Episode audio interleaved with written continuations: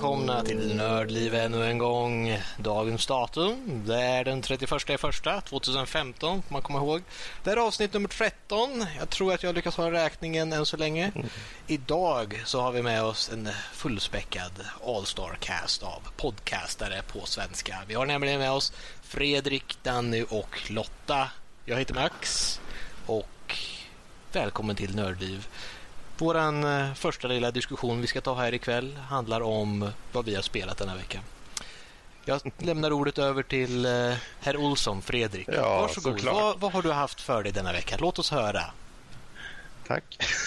Gisses vad seriös han låter. Ja, det är väl jävligt seriöst där. Men det är, bra, det är, inga, bra. det är bara allvar. Det är inget roligt. Eh... Gisses. Så nu får jag sätta mig rakt i ryggen. Ja, ja jag hoppas ja, okay, att alla är ja. finklädda. Ja, då, jag har klättrat mig som tusan. Jag har mina absolut vackraste kattöron på. Mm. Precis, det har de faktiskt. Um, ja, vad har jag suttit med? Jo, jag har suttit med uh, Defense Grid 2. Uh, eh, och det behöver inte gå så djupt in på, för det vet ni att jag, ni som har lyssnat länge kanske vet att jag tycker om det ganska mycket. Uh, men utöver det så har jag kört Fist of Awesome som är Uh, ytterligare de här brawlers som fanns på uh, vad heter det? Humble Bundle. Och uh, det är ett väldigt pixelerat uh, brawlerspel där man spelar som en skogshuggare som under tiden han håller på att göra mat för sin familj plötsligt erfar en form av tidsresegrej kan man säga. För plötsligt så är hela världen bebodd av bara björnar. Och hans hand lever. Det låter väl jätteroligt. Och den, mm. Det är klart den lever, men den, den, den är en egen entitet som pratar till honom. Uh, och, Hate it when that happens. Ja, det var jättejobbigt. Och han måste slåss mot alla björnar som kommer till honom. Och alla, vissa har kostym och vissa ser ut som uh, 80-tals punkrockare och så vidare. Och så vidare. Eh, det är en söt liten brawler, ganska snabbspelad. Eh, inte direkt något djup i, i mekaniken, men eh, den har väldigt mycket humor i sig. Väldigt mycket humor. Ehm, så det, det, det, kan jag rekommendera för de som har väldigt lite pengar och vill bara ha någonting att slakta knäppa björnar som vill äga världen. Typ. Um, utöver det, uh, Cesaria. Uh, det är en uh, free på, på Steam. Och Caesaria är eh, Caesar 3 eller 4. Caesar-serien var en serie ungefär likt Anno-serien på det sättet att du byggde upp en eh, stad och sen hade du resurser som du svingade runt och så. Um, men det här är då en, en väldigt... Den är i beta just nu. Och det är beta utav helvete för det ser inte bra ut på sina ställen. Uh, men som sagt, den är free på Steam. Så om man tycker om den gamla serien Caesar och resurshantering och bygga hus och se till att man ökar eh, i antalet eh, folk i bosättning och så vidare. Då, då kan det vara någonting att ta en titt på för då kan man hjälpa till i processen och hjälpa utvecklarna. Och det tycker jag är kul. Mm, det är sådana spel man saknat lite på. De, de har ju försökt med sådana spel. Men det, det är udda på vad ska man säga, det här SimCity kom ju ut och det var ju lite mm. mindre så här, det var lite halvkatastrof på sättet det gjordes. Men just den här lite äldre typen av sådana spel fanns ju många förr. Jag Precis. vet inte om det finns några nya sådana. Jag tänkte i och för sig att vi spelade ju uh, Ano, Anno, vad man vill kalla det, 2070, mm. vilket var ett modernt exempel av det. Men uh, ja, det var så mycket uh, vad var det, skruvmaskiner de ville ha hela tiden. Men ja, ja. ja. Ja, nej, men det, det, tycker jag alla ska slänga ett getöga på ifall de faktiskt är sugna på den formen av genre. Eh, som sagt, ta en titt först på det. Det är ju gratis och det skadar ingenting att bara ladda ner och testa en stund. Det är inte fulländat. Absolut inte. Men döm det inte än. Det är bara early access och det är gratis. Så. Eh, men sen då slutligen eh, så har jag kört eh, nästan, känns det som för mig då för första gången, faktiskt MMO. Uh, eh, jag hade turen att komma över Guild Wars 2 för det var en special anniversary någonting. Så jag fick det för 75 procent. Uh, uh, priset var 75 procent nedtaget. och um, för en som inte är så van med just MMO-genren i sig så var det kul att för en gång skulle kunna sätta sig och leka lite med, med den. Så jag har kört den dels för mig själv men också med uh, några av faktiskt de här filurerna som gömmer sig här i podden. Uh, det Precis. tog ett tag att arbeta på honom, men jag tror äntligen vi har lyckats fånga honom med MMO-träsket. Åtminstone, han har åtminstone börjat dippa tårna. Ja, jag har börjat ja, dippa tårna. Den där ehm. mustaschen tror jag hjälpte en hel del.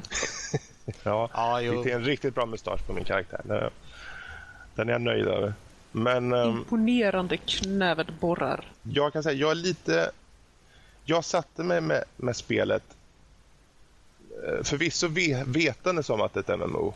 Men i mitt sätt att spela så kom jag på mig själv med att faktiskt tänka att ja, men det, jag försöker spela det som ett vanligt singelspel. Och jag tänkte, var är storyn? Vad, vad går den här questen ut på? Och många gånger var det ju faktiskt så här, ja, gå och döda 41 sådana här i det här eventet. Eller gå och gör det här där. Och det tyckte jag, visst, det var kul i början. Eh, men sen så var det lite mindre kul. Eh, det som däremot var kul, och det var det här nu som är just det som får folk faktiskt att hållas med just MMO överlag. Eh, det är ju just eh, det sociala. Stalking, för, det vill säga. Precis, och det är kul att du nämner just det, för det är just att man till exempel kan bestämma att nu ska vi följa den här killen en hel kväll. En random kille som vi bara bestämmer oss för att följa. Som till uh, exempel två stycken Chars, en manlig mm. och en mm. kvinnlig, som bara råkade befinna sig i närheten av Holbrack. Precis. Uh, det tyckte jag var riktigt roligt och fick faktiskt stor behållning av. Um, och uh, man kan ju tycka men det känns väl konstigt. Varför, varför spelar ni ens om ni bara ska följa efter en snubbe? Fast å andra sidan, det är ju lite det här som jag ser MMOs som, som deras största styrka nästan. Att man kan göra på, på ett sätt. Man kan hitta på sina egna historier i MMO-världen. Liksom. Det behöver inte vara uttalade historier som står på papper. Liksom, utan du själv tillsammans med en kompis säger men nu ska vi göra så här. Och sen gör man det bara. Uh, och det, det, tycker jag var riktigt kul faktiskt. Uh, men som sagt, jag har, precis som Max säger där, jag har bara dippat tårna. Jag har en väldigt low level karaktär och jag vill köra upp till att se hur det är med det här så kallade endgame som alla snackar om. Mm. Mm. Så jag, jag kommer definitivt köra vidare på Guild Wars 2. Särskilt nu när jag betalar för det. ja, och det som är bra med Guild Wars 2 för det är väldigt bra starter-MMO för mm. att de har ju delat, de har tagit bort klasser att alla kan ju egentligen göra allt Precis. med alla karaktärer. Och, Jättebra. Jag menar med den mustaschen så har du ju redan nått högsta level på en viss nivå. Mm. Jag la upp den på Twitch här och du får goda kommentarer så att det är ja, ja, okay. positivt. Härligt, bra. härligt. ja, nej, jag är väldigt nöjd med min mustasch och jag är väldigt nöjd med de erfarenheter jag hittills har fått i Guild Wars 2 och det ska bli kul att utforska mer. Men där har vi i alla fall vad jag har kört under veckan. Mm, vi får ta en specialstory sen och få eh, mustaschens historia bakom den. Men det får mm. bli ett mm. helt eget avsnitt. Det finns alldeles Precis. för mycket att ta om det. Oh yes. Ja, uh, har du något mer spel att spela Fredrik eller Nej, känner du dig nöjd där? Då kan vi gå över till uh, Danny. Det har vi inte hört mycket av än. Nej, jag tänkte jag lutar mig tillbaka och tar det lugnt medan ni får prata en massa. Men när det gäller till spel så har jag inte... Alltså jag en vanlig spelvecka för mig är att jag står och tittar på mitt spelbibliotek och tänker vad har inte jag spelat på ett bra tag? Vad kommer jag ihåg vad jag gör för någonting i spelet? Sen tar jag bara slänga i första bästa spel. Bara, det här har jag inte kört på länge. Uh, och jag känner att jag, mellan alla spel så blir det att man till slut funderar. Måste jag börja om på spel för jag kommer inte ihåg ett skit vad jag gjort? Eller ska jag bara chansa och köra och hoppas på det bästa? Så därför försöker jag nu att köra igenom spel på direkten. Så den här veckan har det blivit, förutom veckans spel, så har det bara blivit South Park som jag har suttit och spelat på. För jag tänker att jag ska försöka beta igenom ett spel i taget istället för att sitta med fem spel samtidigt. Det blir lite... Mm. Man sitter och funderar vad var det jag skulle göra för någonting. Speciellt ifall det är större spel. Om, om vi tar till exempel, för jag sätter mig, jag inte har spelat Dragon Age på ett tag, så sätter man sig tillbaka och man bara, vad gjorde jag för någonting sist? Vad är viktigt att göra den här gången? Mm. Uh, och så går man iväg på något helt annat fast man kanske ändå har ett annat mission man borde göra före mm. Man hade en plan när man slutade spela. Sen när man kommer tillbaka då har man ingen aning om vad var det jag höll på med. Man ser ja. hur är det man spelar det här spelet nu igen.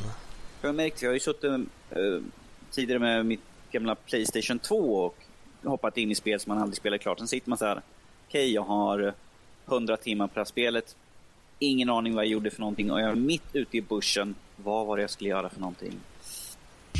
Uh, jag startar om istället. Det är lugnt, det är bara 100 timmar åt skogen. Ingenting att göra åt. Nej, så därför har jag tänkt att jag skulle köra igenom South Park och beta mig igenom det som tar nästa spel. Sen finns det ju såklart spel som jag har ett ganska stort, gott hum om vad jag gör för något och de kan jag hoppa in i. Men att det är sådana enklare spel, typ Lego-spelen har jag en hel drös utav som jag kan bara hoppa in för det är ganska enkla spel att köra på. Men utöver det så har det inte blivit så mycket. Det är mycket veckans spel och så mycket South Park. Men det är mycket att göttas åt i alla fall. Så jag klarar mig på den biten i alla fall. Ja, ibland behöver man ju inte spela en miljontals spel. Nej, True. Ibland. Men, ja, ibland är turnerat där. you said it. Ibland måste man ju faktiskt spela miljontals spel. Mm -hmm. mm. Ja, men om du inte har något mer att tillägga på den fronten Nej, så... jag, jag har en ganska kort sektion där jag tänkte det var bra. Jag har försökt hålla mig liksom ett spel nu så. Ja, ett spel i veckan, det är ordentligt. Det är ordentligt. Uh, ja, men uh, då kan vi gå vidare till Lotta. Förgyll oss med din vecka inom spelgenren. Ja. Uh, min vecka har varit, ja, inte jättemångfacetterad måste jag väl säga. Um, det har ju blivit en del, ja som sagt, MMORPG-dumheter uh, ehm, med GV2. Där vi som sagt sprang och, och följde efter folk och uh, har levlat lite uh, och så vidare. Um, jag återkommer till hur, hur intressant det gameplayet är eh, i och med att det skiljer sig så mycket med just hur de hanterar klasserna och, och de olika eh, vapnen framförallt och attackerna. Um, sen uh, har det blivit lite WoW som vanligt. Uh, sen har jag blivit inlurad i ett nytt fightingspel. Jag undrar vem som kan vara skyldig till det. ja, jag vet inte, men det måste vara någon ordentlig person. Mer fightingspel behövs. ja, märkligt, märkligt. Uh, det här underliga fightingspelet heter The King of Fighters 13 och det är Steam Edition. Um, mm. Uh, 13. Det är, uh, det är ett väldigt intressant spel. Uh, 2D fighting. Uh, det är fast-paced och det som passar mig väldigt bra med det är att det är väldigt reaktionellt. Uh, det vill säga man blir inte upplåst lika länge på samma sätt som i andra spel. Um, till exempel Blast Blö. Um, utan det är eh, för mig som, en, som är en väldigt reaktionell spelare så är det alldeles utmärkt. Då har jag till och med möjlighet att sparka lite rumpa. Det var farligt. Jag tror att eh, ja, hon lär sig fort den där. Det är en farlig motståndare. Det, det, Ja, jag tror även att jag lyckades, lyckades faktiskt uh, bli klodd en match mot slutet där. Men uh, mm -hmm. jag har suttit och smygtränat hela förmiddagen nu så att... Uh, no, dammit, då måste jag också ja, smygträna. Nej, jag säger att det där spelet, det är, det är på en nivå. Det finns såna här... Uh, jag brukar oftast gå in på det spelet och bara sätta mig med en karaktär, uh, gå in i practice mode och sen så titta, ah, vad kan de göra för coola moves? Vad är, vad är, liksom, vad är super, super movesen? Och säger att den där var jättehäftig och den där var mycket häftigt. Ja, men den här karaktären ska jag spela. Och sen när man faktiskt spelar mot någon motståndare som kan blocka, det är inte bara att slänga en superattack. Förstår de och blockar, då, är det, då händer det ingenting. Och i det här spelet så har alla en, en dodge roll som har eh, invincibility frames som det heter på det tekniska språket här. Eh, vilket gör att man, eh, man kan bara rulla åt sidan. Eller om någon skjuter en projektil så kan du rulla igenom den. Eller om någon kommer och hoppar mot dig så kan du bara rulla mm, förbi motståndaren och bara attackera den i ryggen. Och Det är det som känns lite farligt när man spelar mot mot Lotta. Att just nu kan jag klå henne bara för att jag har mer erfarenhet i fighting games. Men eh, ja, vi får ta en livestream på det och gå igenom det spelet ordentligt en gång. För att det är något som jag känner eh, ett sug av. Jag brukar inte sitta i training mode och träna fightingspel längre. Men idag så satt jag faktiskt ett par timmar och körde på det. Ja, härligt, härligt. Så att, ja, vi får se. Och jag tycker om också att man, eh, man kan komma väldigt långt utan att ha fått in de här superkombosarna i fingrarna. Ehm, som, som jag till exempel. Jag eh, är inte hundra på att få in precis det jag vill när jag vill eh, fortfarande. Utan jag håller mig väldigt mycket till väldigt basic attacker. Eh, men eh, om man bara håller koll på motståndarna i spelet så blir man belönad. Mm, mm, ja, vi får, vi får se.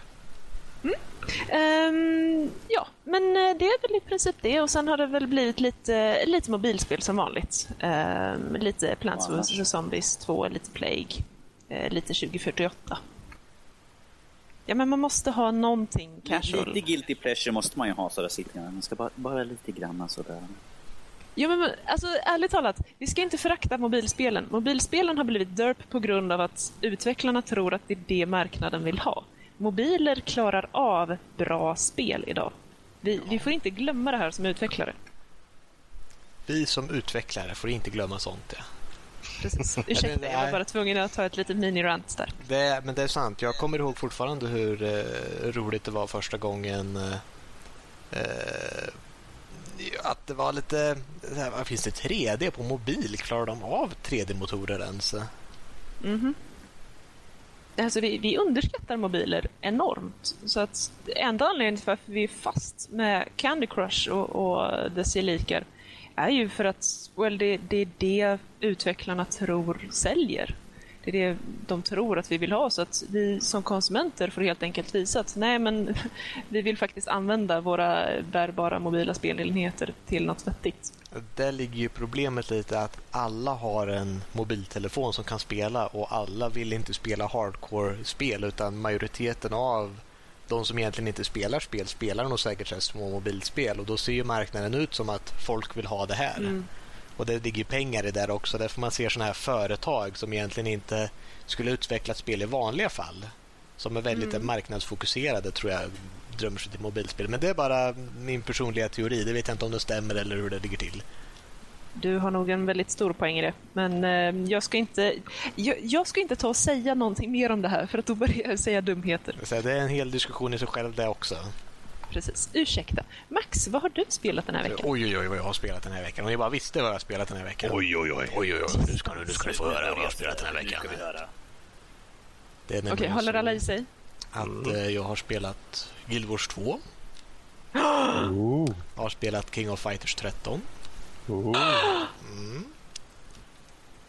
Det är ni. Wow! Var det allt? ja, utöver veckans spel som man har småpetat på lite så det har inte hunnit blivit mycket annat. Ibland så blir det mer spelande, ibland så blir det mindre spelande. Okej, det har varit väldigt mycket Guild Wars-spelande om jag ska vara helt ärlig. Mm -hmm. Det var ju ett spel som jag spelade när det kom ut och eh, gick till högsta leveln och sen tog det slut där lite. Och nu när man väl hoppade in igen och fick tusen meddelanden på att ja du vi har ändrat det här och vi har ändrat det här och vi har ändrat det här och vi har ändrat det här och allt ditt det här har konverterats till det här och ja, det var, det var väldigt mycket att bara beta igenom och så här, jag kommer inte ens ihåg hur man spelar det här spelet. Och försöker liksom, vi har ändrat det här från det här. Jag visste inte ens att det fanns. Mm. Så att, ja, det har varit mycket att utforska nytt. Så att eh, även för jag som hade kommit till högsta level då och känt att ja, men jag är på topp, det finns inget mer att göra. Plötsligt så sitter jag som liksom middle of the pack. Jag är som en average nu. Det, det finns bara mycket mer att ta. Allt, all equipment jag hade är liksom dålig nu. Mm. det var lite det var, inte, det var på ett roligt sätt att det fanns faktiskt högre upp och går. Och som sagt, anledningen varför vi började spela Guild Wars 2 var egentligen på en ren slump. Men vi råkade hoppa in och spela exakt samtidigt eh, helt... Eh, Oberoende av varandra? Ja, precis. Egentligen så hade Guild Wars 2 precis gjort en announcement om deras expansionpack. Eh. Precis. Och det hade jag ingen aning om, men bara startade upp spelet samma dag av ren slump. Och det, var, det var lite roligt. Jag tyckte, oh, gud vilket liv det var i det här spelet. Är det så många som spelar fortfarande? Men det var ju för att de hade precis som sagt, spelet var 75% off och uh, jättemånga uppdateringar hade gjorts. Mm. Men uh, ja, det ska bli intressant att se uh, vad det spelet drar någonstans. Det, det kommer nog sitta en vecka till i alla fall, så får vi se. Oj, en hel vecka till. Ja, jo, det är lysande från komma från mig, men eh, ja, Ja, King of. Fighters 13 är, är lockande nu. Det, det drar från Guild Wars-spelandet. Alltså, jag, jag har ju kontrollen här. Ja, jo, ska vi strunta i det här podcast och sätta oss och spela istället? Ja, men då måste jag Ni- kicka ni- bort eh, Fredrik från den andra datorn. Ah, ja, men Ni, hörni, är ju... hörni, barn, ni kan få spela sen efter podcasten. Ah, Men pappa... Lyssna nu på mig. här. Som den äldste gamla fjärten här omkring så lyssnar ni på mig. Nu kör vi igenom podcasten. Tyst med dig gubbjävel. Vänta, om det är pappa Danny, är det storebror Fredrik? Nej, det är mamma. Nej. Ja, Ja, just det, det var det vi kom fram till. Anywho. det var... Max? Ja, eh, nog. Eh, men jag tror inte vi har något mer att diskutera om vad vi har hållit på med denna veckan. Det kommer bara bli mörkare här utifrån. Vi hoppar över till vårt nästa segment i podcasten som vi kallar för spelnyheter. Vilken kreativitet vi utsundrar här. Eh, har vi några roliga spelnyheter, mina nyhetsankare? Tack, käre värld. officiellt Ja. våra nyhetsankare. Okej, men eh, vi har två nyheter vi tänkte ta upp. Jag kan ta börja och sen har Danny en liten godbit också. Ehm, Yes. Men det jag egentligen, det, nyhet och nyhet, det var mest att jag tyckte det var kul att bara ta upp det. Ehm, och det är just angående eh, alla dessa hemmagjorda så att säga Steam-prylar som görs som fo- faktiskt folk tjänar, tjänar pengar på. Ehm, För det har vi eh, läst här nyligen eh, om att Valve eh, med, eh, med tanke på att de faktiskt har eh, gett möjligheter till folk att skapa till exempel hattar, mössor och texturer i spel som i Team Fortress 2 och Dota då, eh, faktiskt har fått ihop på mindre än fyra år då, en halv miljard kronor. Eh, och Det är kul att de tjänar pengar såklart. Men det roliga i det här är ju framförallt det är ungefär 470 miljoner som har inte gått ner i Valls ficka utan har gått ut till de som faktiskt skapat de här prylarna. Eh, och med tanke på att det är cirka ja, runt 1500 personer som ligger bakom de här produkterna så ger det ett snitt på 315 000 kronor per skapare. Så det finns ju definitivt en del folk som faktiskt blivit rika av det här. Eh, och just det faktum att Steam delar med sig. Det, jag menar, man kan ju se dela med sig dela med sig. Man kan ju se det som att hade det varit andra utvecklare eller eh, förläggare så kanske de skulle ha behållit hela kakan. Men här är det ändå, om du, om du faktiskt tar dig tid att skapa produkter eller eh, rättare sagt hattar till exempel till Team Fortress 2 så, så kan du faktiskt tjäna lite pengar på det. Jag tycker det är jättekul. Ehm, och eh, Gabe Newell sa för typ ett år sedan också att eh, vissa skulle tjäna så mycket som upp till 4 miljoner kronor på, på typ ett år då. Så om det nu stämmer så finns det en del som är väldigt glada där ute i Steve-communityt i det här laget.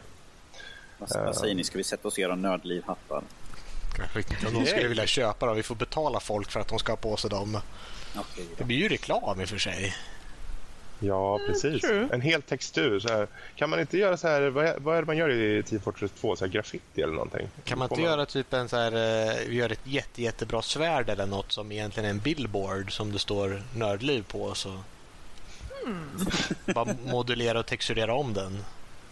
Kan det inte vara att man trycker på en knapp så här så är det som vapnet skjuter upp ut som en, som en stor uh, uh, pappfigur, du vet. Fast den ser ut som Danny. Ja, Och jo. så står det bara akkurat, jag är norsk. Och så ljudeffekten till Nördliv. Gud vad jobbigt om det är ett automatvapen. Nörd, nörd, nörd, nörd, nördliv, nörd, nörd, nörd, nörd, nörd, nörd. Jag säger, Fan, han har nördlivgeväret. Jag hatar dem där. Ja, men då skulle vi ha en marknad hos trollen i alla fall. Mm. Ja, ja, det, till slut så menar jag, vad fan är nördliv för något egentligen? Ja, Särskilt precis. någonstans i USA sitter en amerikan och bara What the fuck is this Nordlive? Welcome to Nordic life, the harsh environment of Sweden. Ja. Ja, Det visar men, med ehm, där hur, hur hårda vikingarna egentligen var. vi är hårda allihopa. Of course. Eh, Men eh, det är i alla fall det är inte så mycket att diskutera kring utan det jag tyckte bara var kul och eh, belysa det lite. Så men om inte ni har något mer ni vill eh, tillföra angående det. Nej, jag Ja, tycker alltså- det är väl roligt bara. Ja, det, det är smart. Eh, väldigt bra drag. Eh, och eh, jag tror att de kommer vinna på det. Mm. Som sagt, ytterligare goodwill towards Mr Steam.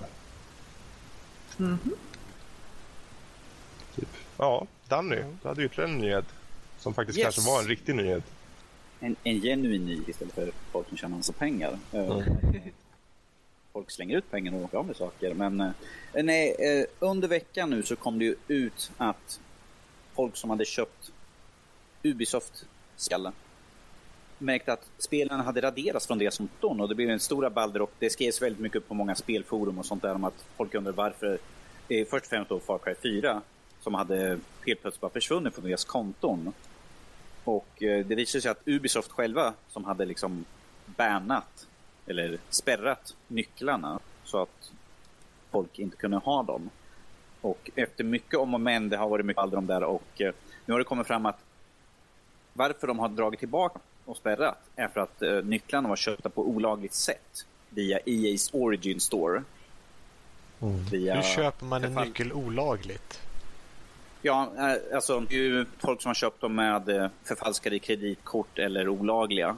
Och sen sålt dem vidare Ah, till ja, ja, andra Sen sålt, nätbutiker. och sen sålt de vidare och sen har det fotot är liksom att det går vidare, att det säljs. Och sen har de hamnat på en butik.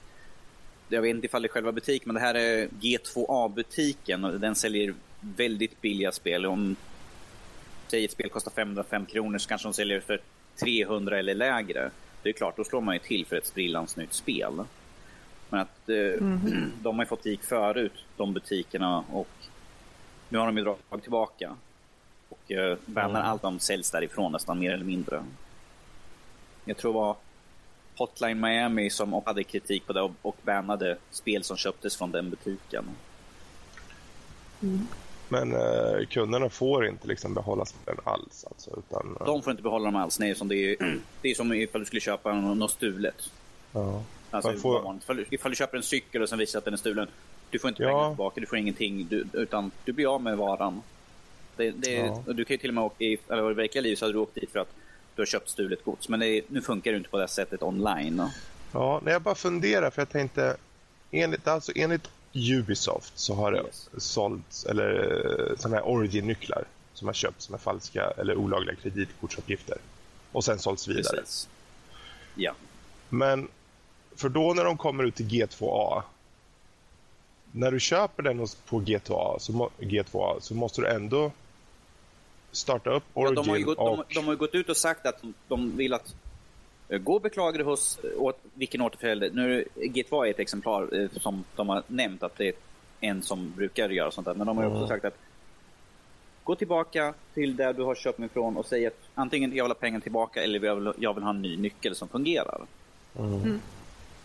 Eller har det- de sagt, eller har de sagt Köp hos en av våra återförsäljare eller köp direkt från våra butik för då vet du att det är en genuin kod och du kommer få behålla spelet.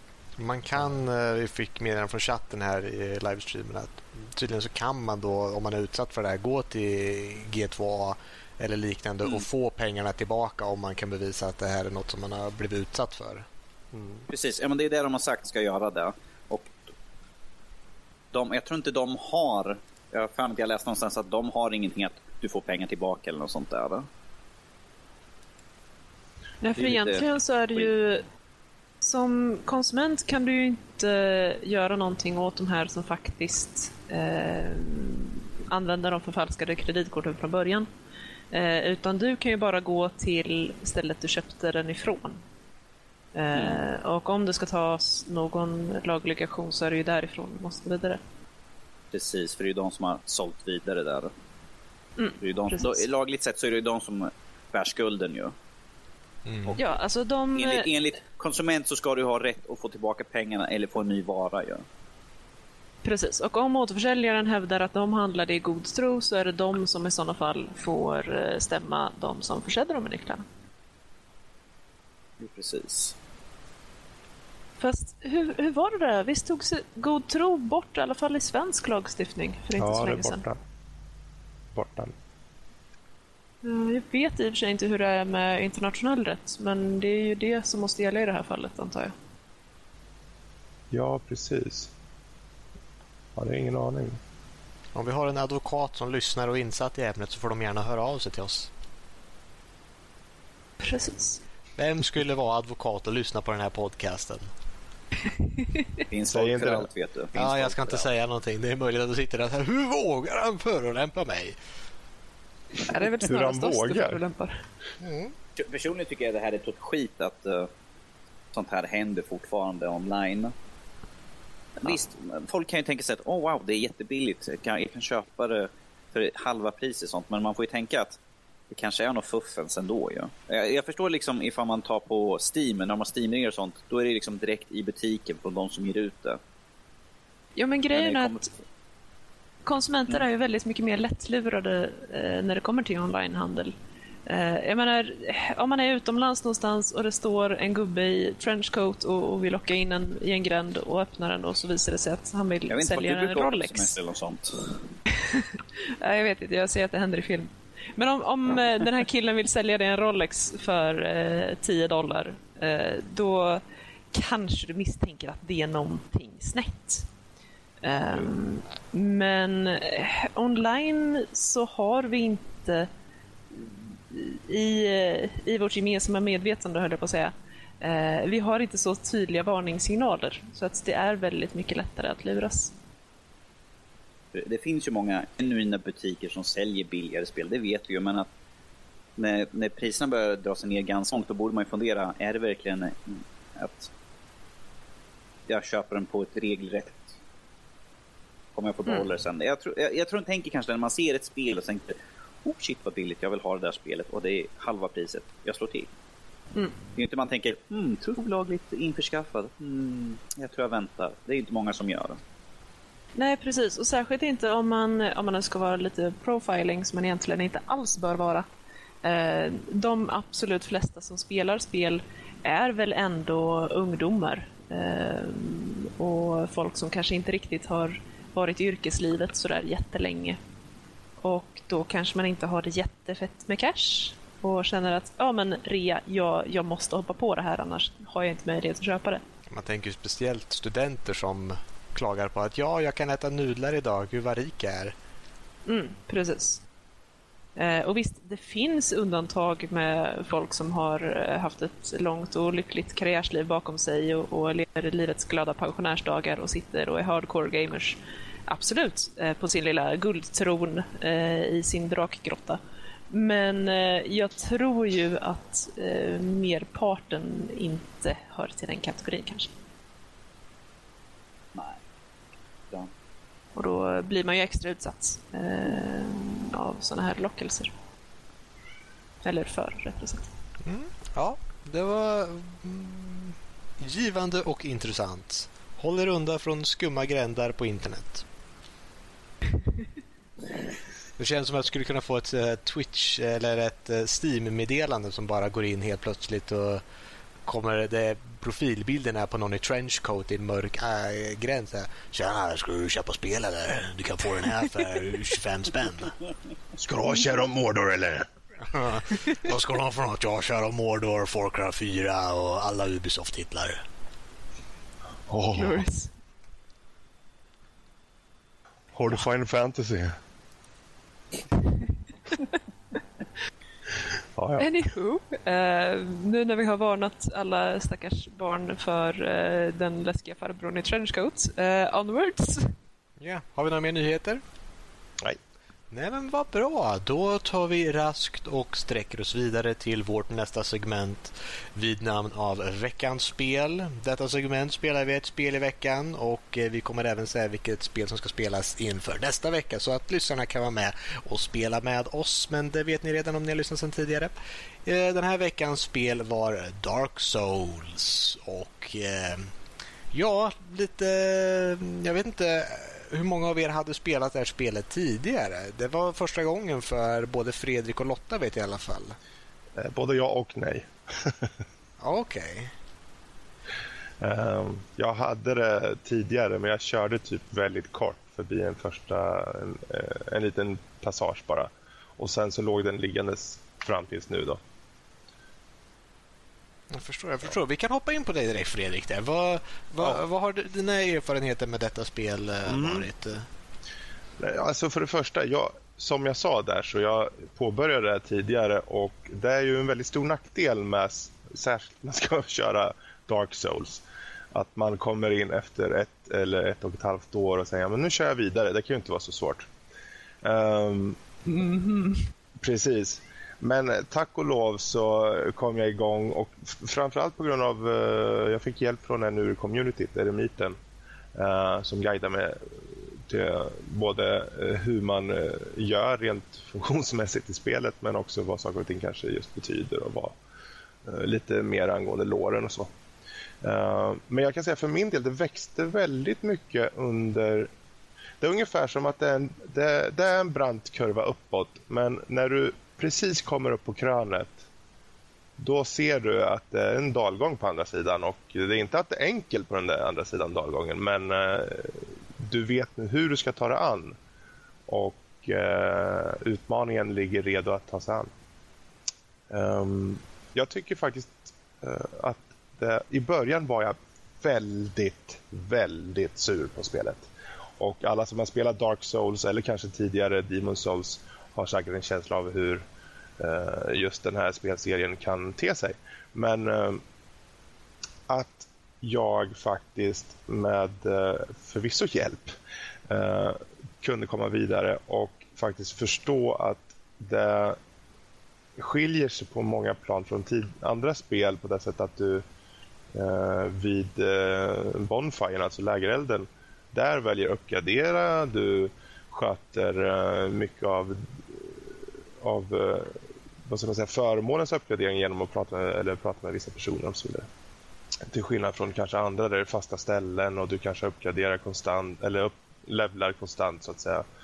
Uh, här får du egentligen uh, sköta allting det där um, på näst, jag skulle inte säga micromanagement nivå men du, du, du levlar ju uh, du sätter upp på en, på en poäng på den specifika eh, kraften om man så säger som du vill öka i. Så det, och då får du upp en nivå. Och det är inte som att du ökar allting. Eh, du kan, kanske bara öka på strength men då får du upp bara så att du slår starkare och lite annat. Att det, finns, det finns mycket där att öka i och det finns mycket att försöka ta hänsyn till beroende på vilken klass du har. Eh, vilket i sin tur också är väldigt eh, påverkan till vilken spelstil du ska ha. Eller som du ska sträva efter. Har jag förstått nu i efterhand efter att jag dött 40 000 gånger. Um, men utmaningen i sig, jag tycker det har växt väldigt mycket faktiskt. Um, jag var i början väldigt anti faktiskt. Um, utan jag fick höra från uh, både den ena och andra och även från communityt att men kör det här och kör det här. Och tänkte, ja men det är klart man ska ta sig an det. Jag har haft det i förrådet så att säga, eller i Steam-biblioteket hur länge som helst. Jag måste väl ge det en ärlig chans. Och nu man har gjort det så kan jag bara säga att det är en rekommendation från min sida. Även om, om jag får dissa på någonting, så är det ju väldigt fult, ärligt talat. det, det är men du kör inte det här spelet på grund av grafiken, du kör det för dess uh, spelmekanik. Utmaningen. Ja, mm. framförallt mm. utmaningen. Men det är väl min korta resumé om man kallar det kort. Så. Mm. Jag förstår, jag förstår. Men det är roligt att höra. Du hade det för länge sedan och gick tillbaka och faktiskt... Det är ju så med spel ibland. Jag tror att... Hade inte du samma erfarenhet när det var med Far Cry? Jo, precis. Det är det här att ibland så krävs det... Man kan spela ett spel och tänka att det här är nog inte för mig. Men sen när man tar sig tid och faktiskt sätter sig... Jag vet inte om man har ett annat mindset bara, men man sätter sig med det och plötsligt känner man... Ja. Då förstår man. Så här, ja, nu förstår jag och så är spelet roligt. Precis. precis. Fast i, förvisso i, i Far Cry, det här var Far Cry 3, uh, eh, där hade jag kört och jag visste att det var ett bra spel. Men då kom det in typ 40 andra spel som var riktigt bra. Så då var det bara att ja, men jag, jag tar den där sen någon dag. Och sen när det har gått ett år och man tänker, undrar vad jag gjorde sist? Ja, jag väntar lite mer med det. um, vi kan nämna det också från communityn här så får vi kommentarer på att det går att modda Dark Souls ganska ordentligt så att det kan se Ja, det, det förvånar mig inte. Men jag, jag kör gärna den. Jag vill köra den grundläggande versionen, den som faktiskt är intended mot konsumenter från start. Och sen, om jag skulle mot förmodan klara det här, peppar peppar, eh, då, då skulle jag mycket väl kunna tänka mig att kanske modda lite och så. Jag förstår, jag förstår. Det är samma lite det här eh, när man kör eh, som Skyrim eller eh, Fallout eller Mm. något liknande av de spelen nu som har väldigt mycket moddar till sig. De, egentligen vill man spela igenom standardspelet först och sen ger Ja. man sig in på moddar och håller på. Så att, ja. Precis. Mm. Ja, ja, men det var, det var Fredriks erfarenheter med eh, Dark Souls. Vi kan gå till eh, Danny. Vad, vad, tycker du om det här spelet? I hate the motherfuck thing. Men det var ju kul att höra. Förklara. Nej, om vi säger så här. Vanligtvis när jag startar upp spelet så står det för det mesta att du stängde inte av spelet på det sättet du, du ska stänga av det. Se till att du stänger av spelet ordentligt så att du inte förlorar något på sparfilerna. Jag bara, ja, men det är för att jag ragequittar varenda jävla gång jag spelar det här förbannade spelet. Så, så pappa, tänk på blodtrycket. Ja, jag vet, jag har inte tagit, jag har inte tagit min medicin för dagen, men jag tänker blodtrycket lite grann. Men eh, om vi säger så här. det, att, att det är, jag håller med Fredrik, det är inte det snyggaste spelet. Som jag kör på Xbox 360 så finns det inte så mycket jag kan modda eller sånt där. Men jag tycker att det tillför lite grann till stämningen för spelet. För det är ett dirty and gritty spel. Det är mycket som går emot en. Man kommer dö väldigt mycket. Så jag, tillför, jag tycker att det tillför lite grann till stämningen av själva spelet. Ja, det är sant förstås. Så, men att det är grymt elakt mot en ibland. Man tänker så här, åh vad skönt, det är bara en, lit, ett, li- en liten skelettgubbe som kommer emot mig. Ja, jag går runt hörnet. Där står fyra stycken till. Jag är fast i en fälla här. Vad gör jag? Jag kan inte komma ifrån. Ja, det är lika bra jag dör. Suck, och jag hade 6000 själar på mig. Fuck me.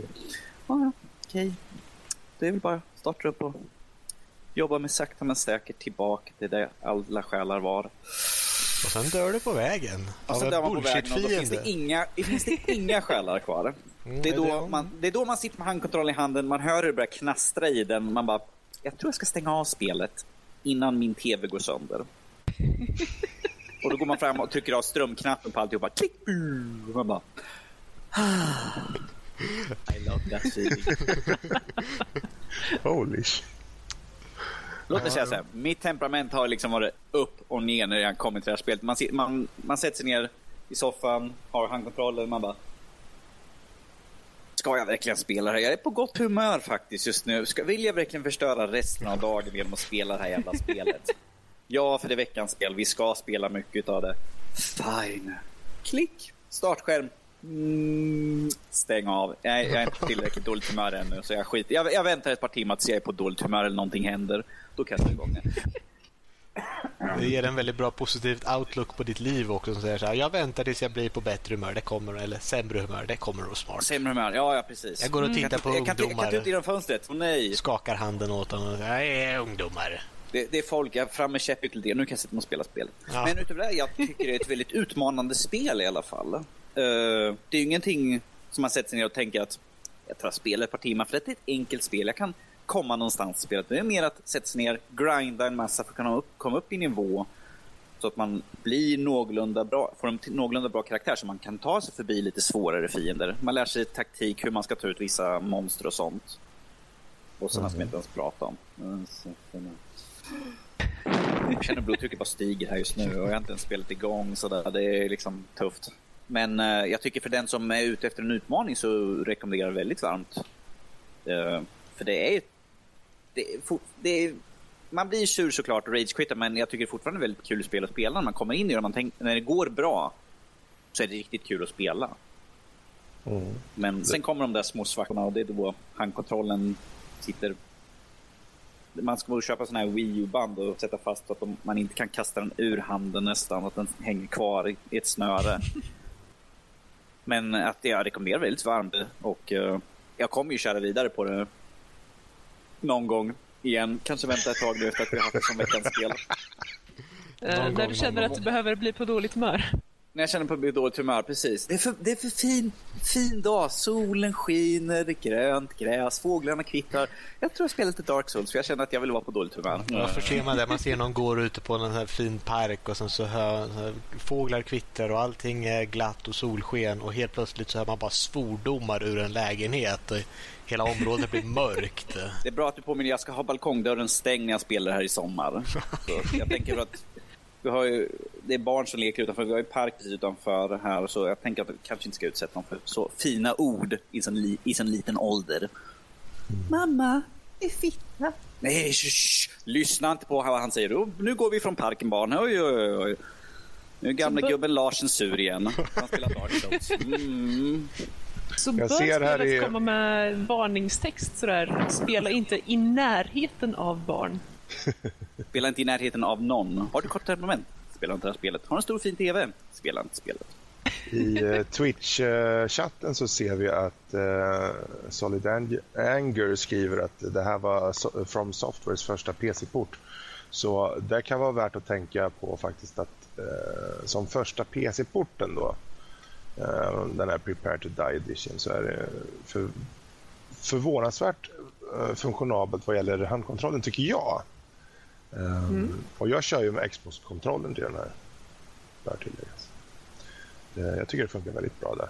Sen att spelet i sig kanske inte är riktigt så tydligt med vad man exakt ska göra och hur man gör det. Det vill säga, ja, hur ska jag kicka? Hur ska jag sparka? Ja, har du missat det i början, då, då får du antingen köra om hela skiten eller så får du ta dig hjälp av någon eh, duktig snubbe som, som kan spelet utan och innan. Som jag fick hjälp av då. Ja. Bara ett tips. Det är så här, ha en eh, erfaren veteran vid sidan av om du är ny Mm, till Dark mm. Souls. Precis. Det är de som sitter med alla tabletter och alla små fina burkar med olika tabletter. Så här, Ska vi börja spela? Den här tabletten, den här tabletten. Oh. Nu är jag lugn och avslappnad. Nu kan vi börja spela. Ah. Jag dog, hade lugnt. Jag kommer till Ja. Men eh, Max då? Ska hoppa till mig? Det var ju, det var ju intressant. Eh, jag har ju spelat det här spelet för länge sedan och, och gick tillbaka och, och petade lite på det nu. Och jag spelade ju väldigt mycket Demon Souls på Playstation 3. Och eh, hade kört det spelet rätt mycket så att men jag kom halvvägs igenom det tror jag. Jag kommer inte ens ihåg hur långt det spelet är men jag hade spelat rätt mycket på det. Så att när jag började spela på Dark Souls så sprang jag runt lite i början och sa att ah, jo, men det, det är som, som tidigare. Jag känner igen mig här. Det är samma spel som förut. Jag kan grunderna och det var ju ungefär samma. Det var lite nytt det här. Jag kände mig inte stadgad någonstans för att i Demon Souls så har du ju en eh, man ska säga en bas, en hubb där du går tillbaka till där du kan köpa mycket saker och sälja saker och eh, spara i kister och lägga undan equipment och sånt och sen bestämma ah, nu ska jag ge mig på den här världen istället. I eh, Demon Souls så vart det mer att du springer bara från ställe till ställe och vid Bonfires blir det här stället där du eh, går runt saker vad jag förstår. Men eh, ja, det var... mm, Spelet är ju intressant. Det är en väldigt unik genre som har blivit mer på nu. Det har ju funnits mycket, just den här typen av spel, jag skulle säga hardcore-spel på sätt och vis, att de är väldigt oförlåtande. Det finns mycket plattformer som egentligen håller sig till samma genre tycker jag, där, eh, där du dör väldigt, väldigt lätt. Men eh, nu är det, finns det i 3D på något sätt och vis, någon third person grej. Så att det, svårighetsgraden sätter den i sin egen genre nästan. Jag kommer ju bara ihåg att att besegra en boss i Demon Souls eller Dark Souls så eh, man känner sig verkligen att eh, jag har eh, lyckats med någonting. Det är en achievement bara i sig själv. Man behöver ingenting som ploppar upp i hörnet som säger bara achieve, du har besegrat den här bossen utan man kan gå och säga till någon annan att du, jag besegrar den här bossen. Så här, hur gjorde du det?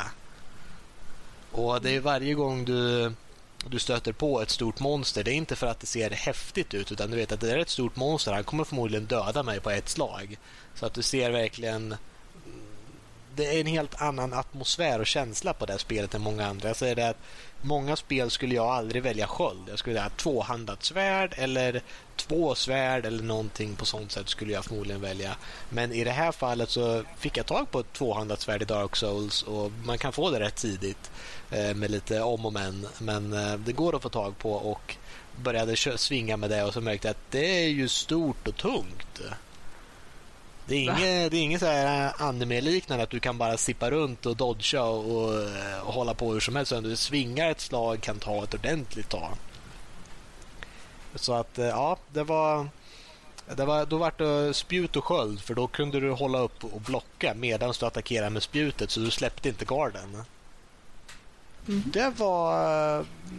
taktiken jag körde med och jag brukar aldrig köra med sköld som sagt. Och Det är just för att det är så svårt. Man är rädd för att gå in i ett nytt rum. Man vet inte vart det kommer stå en pilbågsskydd och skjuta en i ryggen. Eller jag går in genom den här dörren och runt hörnet så står det något, eh, någon fiende som ska hugga mig i ryggen. Mm, men det känns som sagt... Eh, man kan ju få de här rage-momenten då man har sprungit igenom ett område flera gånger. Du vet att alla fiender är. Du säger ja, döda den, spring hit, döda den, spring hit, döda den, spring dit, döda den. Okej, nu plockar jag upp mina gamla själar. Okej, nu är jag på den här bossen. Och sen så ja, nu dog jag igen. Och sen börjar du springa tillbaka och sen är det någon sån här vanlig fiende som du tänker du, du är för snabb. Du bara att ja, men det här har jag gjort hundra gånger. Det här kan jag inte misslyckats på. Och sen råkar man eh, trycka fel eller så blir man träffad av något man inte borde bli träffad av och dör igen och då blir det ja, då var all den tiden borta. Då var det bara att ta det lugnt andetag och börja om igen eller springa åt ett annat håll. Mm. Men jag tycker spelet är mycket intressant och det är definitivt unikt. Jag tror därför det fick sån, sån popularitet. Men ja, det är egentligen eh, allt jag har att säga om det. Jag kan inte säga att jag har spelat jättemycket Dark Souls men jag har kört igenom eh, ett par bossar i alla fall men eh, inte mer än så. Det är väl helt okej okay ändå, tycker jag. Med tanke på vilket spel det är. Mm.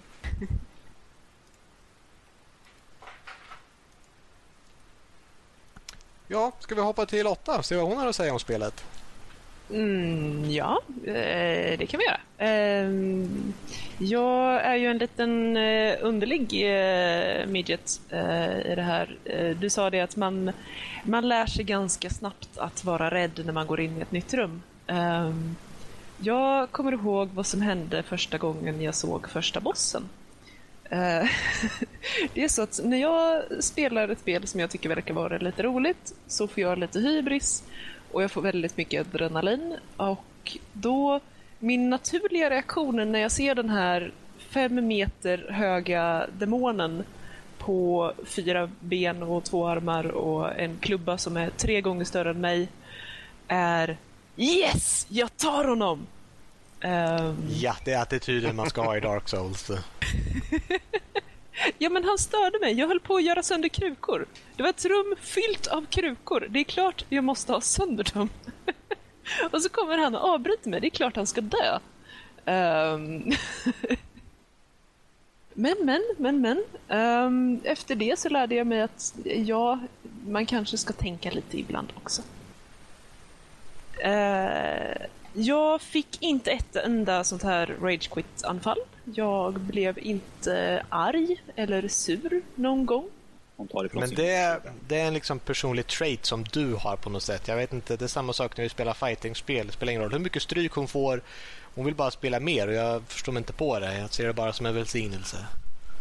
Excellent, excellent. Ja, men alltså, jag tycker om det här att spelet inte håller den i handen. Jag, jag tycker om att om du dörpar upp så får du betala för det. Och ärligt talat, jag spelar ju spelet för att jag tycker det är roligt att spela spelet. Okej, okay, visst, jag, jag gjorde något riktigt dumt. Senaste timmens spel är nu förlorat och jag måste försöka göra om det här skitsvåra en gång till. Ja, det var ju fånigt. Men om jag inte tyckte om att göra det från början varför gör jag det då? Eh, kom igen, jag, jag sitter med det för att jag vill leka. Eh, men det är bara min personliga åsikt. Jag är som sagt lite konstig i det. Ehm, um, ja, eh, visst, grafiken. Man kan se alla vertices överallt. Man, man kan se hur allting är uppbyggt. Men som sagt, det, det bidrar till den här lite gritty känslan. Eh, jag kör ju med en eh, PS3-kontroller till, eh, emulerad till Xbox-kontroller. Eh, jag kan avslöja att det är lite av en utmaning om man inte är van vid analogstick, vilket jag inte är. Och att nu kontrollera movement med en och kameravinkel med en. det tog mig en liten stund att vänja mig vid. Särskilt eftersom jag spelar Sorcerer eh, innan jag eh, lärde mig hur man lockar på ett target. Eh, att då försöka liksom styra ordentligt eh, innan jag sköt av den här magin. Det var utmanande.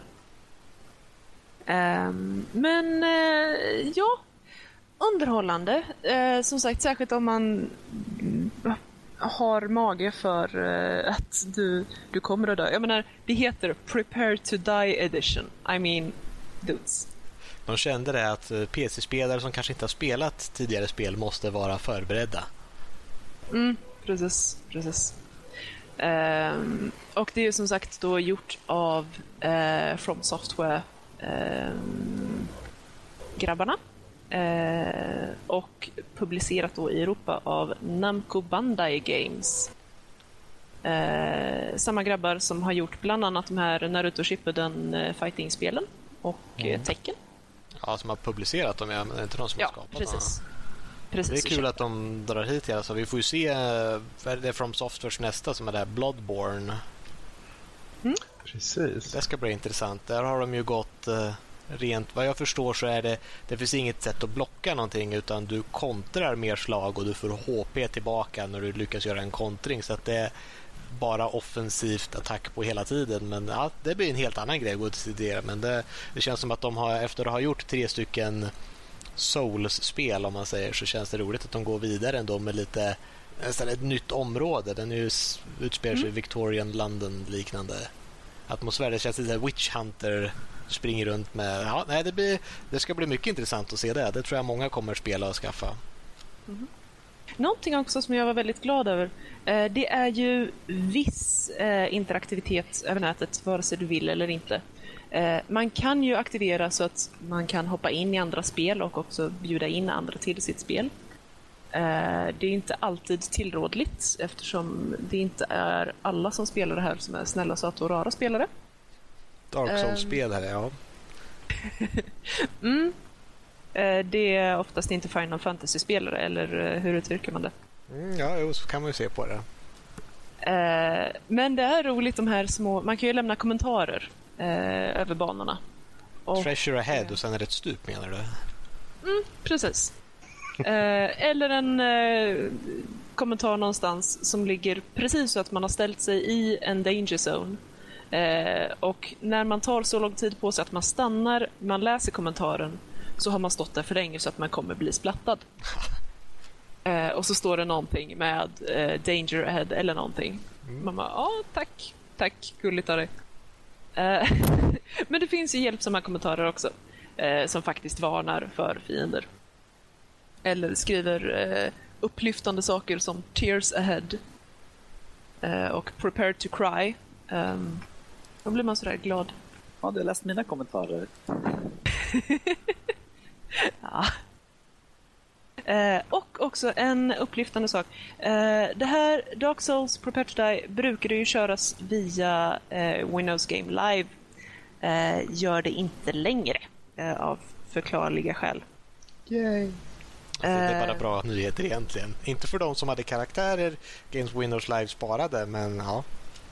Nej, det, det fanns ju tydligen sätt att eh, få med dem eh, om man bråkade lite. Eh, men jag såg också att om man skaffar spelet efter den 16 februari så kommer man inte heller behöva böka någonting. För att när man köper spelet så måste man eh, dra det ifrån Windows Game Live så att man inte behöver försöka logga in på dem igen. Eh, men gör man, köper man spelet efter den 16 februari så behöver man inte fixa det längre. Det ser man. Det ser man. Mm. Men trots i alla fall att jag sitter på ett horribelt instabilt internet eh, där hemma med en package loss som inte är utav denna världen så eh, kör spelet väldigt smooth eh, med vettig FPS. Jag hade ingen FPS-counter men åtminstone 60. Um, ehm, ingen, eh, inget lagg eh, eller någonting sånt heller. Um, så att även om spelet ser lite äldre ut i och med den här grafiken så är det ingenting som... Det, det är inte äldre prestanda på det, lyckligtvis. Mm, det är kul att höra. Uh, men då tror jag... Har du något mer att tillägga Lotta förresten? Mm, nej, jag tror inte det. Jag mm. hoppas att jag kommer spela ut det. Ja, det, det blir en utmaning att se. Mm -hmm. Men ska vi se, det känns som att det är ett rekommenderat spel från alla. Jag vet inte vad Danny har att säga om det. Jo, alltså jag sa att folk som tycker om utmaningar, då rekommenderar jag starkt. Ja, ja, men då... kort temperament så kan, kanske, kanske en liten varning. Så. Spela i välvärderat rum. Precis. Kort temperament och högt blodtryck. Ingen Och bra mycket, och kombo. mycket tabletter bredvid. Ja, men eh, vad ska jag säga, vad är veckans spel? Eh, nästa veckans spel för de som vill spela med oss hemma och vidare. Det känns som ett tv-program. För er som spelar med hemifrån. Nästa veckans spel kommer vara Dust, An Elysian Tale. En action brawler i snygg tecknad stil. Yay! Mm. Jag vet inte, har någon av er spelat den tidigare? Icke. Jag har spelat den tidigare. Ja, det kan ha hänt. Ja, det blir intressant. Det blir många som får testa det för första gången då. Men eh, med det sagt, då går vi till eh, nästa segment. Och det är ett nytt segment vi har den här gången som vi kallar för veckans diskussion. Och det är om vi har fått in ett väldigt intressant lyssnarmail eller bara en allmän diskussion som vi har känt är aktiv just nu så använder vi det här segmentet för att diskutera det lite i, i mer, i mer djup så att säga. Vad, vad är veckans diskussion denna gång? Ja, veckans diskussion denna vecka är förhandsbokningar. Och det här fick vi in genom ett, eh, ett läsarmail som jag tänkte att jag skulle läsa upp lite grann här. Sätter på sig gamla läsarglasögonen säger jag medan Ja. han tar upp papperslappen. När jag var ung så brukade jag förhandsboka spel. Sorry, var något annat? Nej. Tjena gänget! Jo, jag ville bara höra efter lite. Först, jag har en fråga. Brukar ni förhandsboka spel? Och hur ser ni på förhandsbokningar i sig? Är det att köpa grisen i säcken eller vad? Jag förhandsbokade en del förr, men numera gör jag det aldrig. Kollar hellre recensioner, förhandstittar och annan info om ett spel numera innan jag gör en förhandsbokning. Rätt smart att göra, det skulle jag hålla med. Jag har ändå hur många ospelade och knappt började spel på min PS4 och framförallt Steam-bibliotek. Så varför inte vänta känner jag. Men som sagt, hur gör ni och vad tycker ni om detta förhandsbokningsrace som sker numera? Ja, Ja. Ja, vem var det ifrån förresten? titta här. Ja, det är från Jimmy Magnusson. Mm, tackar det Okej. för mejlet. Men det, det är ju menar, förhandsbokningar. Hur länge har det inte funnits pre-orders? Den urminnes tider. Ja, och man kan ju, det kan ju finnas väldigt många anledningar till varför det finns. Och eh, Man kan ju också diskutera inverkan den har. Jag tror det kan ju göra både positivt och negativt. Men eh, det har ju blivit väldigt mycket med pre-order bonuses och sånt liknande som har kommit på grund av att det finns pre-orders. Och man får fråga varför, om man ska förklara det här från grunden, varför vill ett, eh, ett företag ta in pre-orders? För att få pengar. Ja, och det är väl mest för att få pengar. Eh, menar, behöver de verkligen ha... Det, det känns som att det är en marknadsgrej nästan att säga att vi vill ha in pengar så att vi vet hur många som kommer köpa det här spelet innan det är släppt. Jo men precis, det blir ju lite en marknadsundersökning. Hur stort sug är det efter det här egentligen? Eh, hur mycket ska vi piska på våra stackars kodslavar att göra ett bra spel och hur mycket ska vi piska på dem att faktiskt bara få ut det så vi kan börja med nästa? Ja, det känns... Jag kan ju förstå ett stort spelföretag som har, nu talar vi över 100 anställda, då det kommer ju finnas delar i ett spel som eh, eh som inte alltid arbetas på. En del måste göras först innan en annan del kan påbörjas. Så när man är på den andra halvan av delen då står de första och inte gör någonting. Med pre-order så finns det pengar att kanske betala dem och sätta dem i form på nästa spel. Så man kan förstå företagsmässigt att det är bra att få in pengarna lite tidigare om man säger så. För det tar så lång tid att göra ett spel. Mm. Men eh, vad det gör med, mot community om man säger så. Det finns ju mycket... Eh, när man köper på pre-order då har du ju betalat fullpris. Och eh, du kanske får en bonus här och där men du vet ju inte ens om spelet är bra för spelet är inte släppt än. Så att om det finns ju sånt sätt att ja, nu har vi, nu har vi fått in pengarna, nu behöver vi inte jobba mer på det här spelet. kan ju också vara eh, tanken på ett företag. Jo, i och för sig, men å andra sidan så känns ju det som en taktik som inte håller jättelänge. Det stämmer nog fruktansvärt mycket men jag tror inte det förhindrar dem för att göra så. i och för sig. Jag menar, det är ju inte en helt okänd taktik att man eh, låter ett företag eh, gå i konkurs så småningom när man har eh, lakat ur allt man kan ur det och sen startar man ett nytt. Mm, ja, det är möjligt. Men Mm. hur ofta, om jag får avbryta där, men hur Absolut. ofta gör ni förhandsbokningar? Är det väldigt, väldigt ofta? Är det, är det en viss typ av spel, alltså om det är bara limited editions av spel eller är det rent allmänt även på standard retail eh, editions liksom? Eh, hur ser det ut? Det beror väl på lite. För min del så är det väldigt... Om det är något litet eh, jag ska säga, unikt spel som jag säger, eh, speciellt till exempel fightingspel på Steam eller liknande. Jag vill att fightingspel ska komma in mer till PC. Då känner jag att jag vill stödja det här, därför preordrar jag. Men annars så blir det bara att om jag ser fram emot ett spel och det finns en preorder på det, då är det mer att ja, men jag, jag köper det här nu för jag kommer ändå köpa det sen. Så att för mig så spelar det ingen roll. Jag hade förmodligen ändå köpt det på day one om man säger. Är det så ett spel som jag är, ja, jag väntar lite och får se på det här, då det är klart, då köper man ju inte på pre-order utan då väntar man ju tills det kommer ut och ser vad folk säger om det. Precis. Jag kan bara svara för min egen del att de pre-orders jag gör är i, i princip enbart eh, det finns säkert något undantag någon gång men överlag så är det enbart limited editions av olika spel då. Och det är inte särskilt ofta heller det. Um, men då är det ofta ett spel som jag har sett fram emot väldigt länge. Jag har läst på det. För oftast, eller nästan alltid, så är det spel som är uh, i en spelserie till exempel. Om det skulle vara eh, nummer tre i den och den spelserien.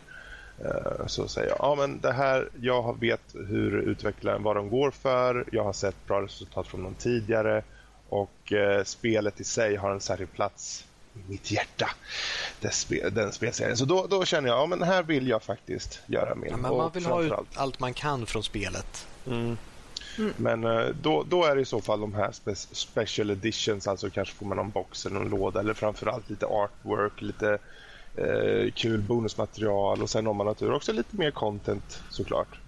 Um, men för mig, jag tycker just det är intressant att få en, en större helhet i processen som, eh, som de oftast visar då. Kanske till och med en, en Blu-ray som visar en, en, en, en film om hur, en dokumentär om hur de faktiskt tog fram spelet till exempel. Det tycker jag kan vara kul. Eh, annars överlag så preordrar jag aldrig. Eh, jag var på väg att preordra Dragon Age Inquisition för de hade någon mega eh, typ skattkista eller vad fan det var för någonting. Men jag avvaktade och eh, jag förhandsbokade ingenting. Och sen när det hade släppt så kollade jag hur mycket pengar jag hade. For ut till Mediamarkt och köpte bara rakt av Dragon Age och eh, Far Cry. Råkade slinka med också. Whoops. så så vart det då. Men det vart ingen förhandsbokning. Men så ser det ut för mig i alla fall. Och jag kan tänka mig att eh, och det, jag skulle nog inte förhandsbokar standardversion av något spel eh, om det inte är något som sagt någon special edition eller något liknande som kommer. Annars så springer jag bara ut och köper skiten när det släppts. Sen om det är ett par dagar. För jag har, jag, jag har gott om spel i mitt bibliotek. Väldigt mycket spel. I alla bibliotek. Om det så är Uplay eller Origin eller Gamersgate-biblioteket eller Steam och så vidare. Så finns det gott om material att köra. Så jag, jag brukar jag brukar vänta i så fall. Ehm, jag, jag brukar väl egentligen också vänta om If they don't make it worth my while. Yeah. Eh, ja, men om det är någon sådär förhandsboka nu för att få det här så ja, då, då kan jag bli medlurad. Eh, jag är tyvärr inte så ehm, planerande som du Max, att jag funderar, ja men det här vill jag verkligen sponsra, jag vill visa att det finns en marknad för det här. Ehm, däremot om jag hittar ett bra spel eller en bra idé på typ Kickstarter eller en annan crowdfunding-sajt ehm, så är det mycket möjligt att jag eh, lägger ut en slant för att förköpa spelet där. Ehm, men, ehm, men annars så brukar jag nog vänta eh, egentligen. För min Eh. egna del så är det ju lite grann det här. jag, jag kör väldigt sällan där som man sa, grisen i säcken. Utan när det är ett spel som jag verkligen vill ha, eller en serie, som Fredrik också sa, att jag har vissa serier som jag följer. Jag kan ta till exempel Assassin's Creed, Batman och Dragon Age är serier som jag följer. Spelar. Mm.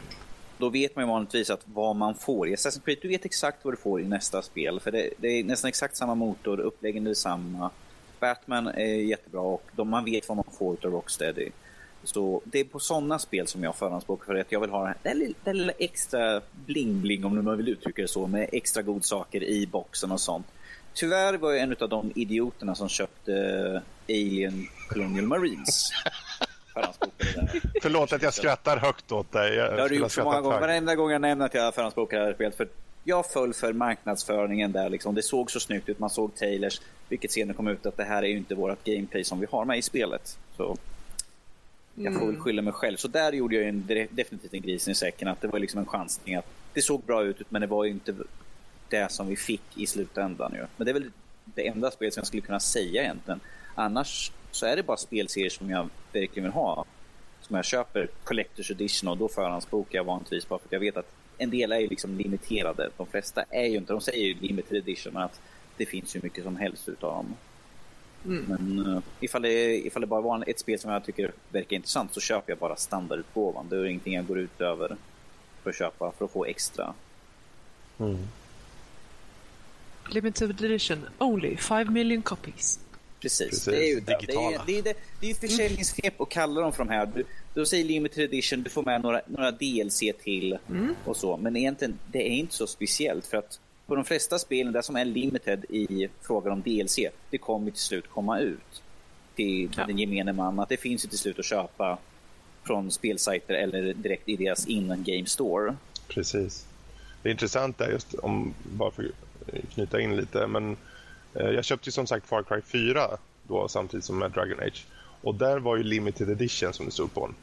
Uh, och det tänkte jag på då, så jag tänkte, ja men ha, finns det någon vanlig? Det fanns ingen vanlig och det såg inte jag i någon annan affär.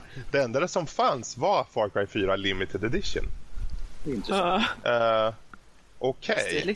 Mm, jättebra. Men, men, förlåt. Mm. Jag vet att vi tar, vi tar till exempel Dragon Age det senaste här nu. Att det finns att köpa i, i, uh, på Xbox så finns det att köpa jag tror det heter Deluxe Edition DLC man kan köpa så får man med allting som följer med förutom de materiella tingen då. Så mm. på det sättet kan man egentligen vänta ut och köpa. Ifall man vill, ifall man vill spara lite pengar så tar man och köper vanliga standard edition och så köper man delserna senare ifall man bara vill ha för att få lite extra speltid och sånt. Jag, jag vill ju ha allt extra gott och sånt. Mm. Finns med. Jag är lite en, en nöt på den biten när det gäller sam, mitt samlande. På min spelhylla så står alla mina Collector's Edition boxar Ja, men det är väl frågan hur... Det är väl frågan hur mycket av en fanboy man är. Liksom. Mm. Eh, om, eh, om man är någon som squealar så fort man får höra att eh, den studion eller den Vänta, serien... Så är det limited edition? Ja, men precis. Ja. Alltså, visst, absolut. Då är det klart man förhandsbokar. Eh, det är i alla fall så jag går tillväga. Eh, men eh, ja, nu, då... nu ska inte jag säga någonting. Jag köpte ju Dead Island Riptide Zombie Bait Edition bara för att det var en fånig zombie-byst som följde med. det är liksom en, en, en byst, liksom, det är inget huvud, det är inga armar, det är liksom bara en torso utav en kvinnlig zombie. Och jag tyckte bara, det var en ah. kul, kul fånig grej. Så jag bara, ja men jag måste köpa. Det var inte så, det var inte så dyr heller tyckte jag. Det var liksom en sån fjompgrej bara för att ha. Mm. Perfekt dekoration på hyllan som folk kan sitta och snegla på. Sig. Vad är ja, ja. det han har? Jag fattar inte. Bra icebreaker. All right, Precis. Kanske dags här, här, att gå Här är min idealkvinna. Oh. Utan armar eller huvud. Det låter så mycket mindre då. En aning mindre. Mm. Nej, men sen kan jag också känna eh, som, som utvecklare, även om jag som spelare, som konsument, är fullständigt öppen för idén med förhandsbokning, särskilt om det är franchises eller så som jag känner till. Är det hel nykomling, då, då vill jag ha lite mer kött på benen eh, innan jag förhandsbokar. Precis. Eh, men däremot som utvecklare så känner jag väldigt starkt att jag vill inte sälja någonting som inte är klart. Ehm, det, eh, gränsen går väl någonstans vid crowdfunding. Eh, för att vid crowdfunding, om jag inte levererar så kommer eh, den som gav mig bidragen att få, få tillbaka sina pengar. Eh, men eh, det här att, att lägga ut på Greenlight till exempel eller eh, GOG och så vidare eh, spel som inte är färdiga tycker jag bara inte om tanken på. Eh, utan jag vill kunna visa för eh, spelarna, för användarna, en färdig produkt. Just så att de inte behöver köpa grisen i säcken och tycka att ja, men, det här är det du får. Vi tar bara som exempel där till exempel Assassin's Creed Unity. Som, jag är en Assassin's Creed-fan och jag vet det som... Det kommer ta ett tag för mig innan jag får en Xbox One. Så vet jag att då kommer alla buggar och alla kinkar vara borta. Men att hade man köpt det nu efter att ha läst så mycket skit som det har varit med. De släpper nästan ett halvfärdigt spel och förväntar mm. Och det här är ju folk som har förhandsbokat äh, den här superduper collector's edition som jag kommer köpa med en vacker dag. Men äh, att folk har betalat dyra pengar. Det här är utgåvor som är över tusenlappen. Och så får man ett spel som knappt fungerar. Det är ju fast man, och det här är ändå i vetskap om att vi vet hur spelen kommer vara. Men att de fortfarande släpper spelen som är i fungerande. Det, de största grejerna i spelet inte fungerar. Det är ju verkligen mm. att och det... tycker att alla som köper är idioter och de kommer köpa våra spel. Så vi släpper det halvfärdigt, sen släpper vi några patchar lite grann efteråt. Det, är, det funkar ja. inte i längden. Ja. Nej, nej, det känns ju verkligen som det värsta. Att okej, okay, visst, förhandsboka är en sak, men att faktiskt tvingas släppa ett spel som man vet inte är färdigt. Det, uff, det måste göra jätteont.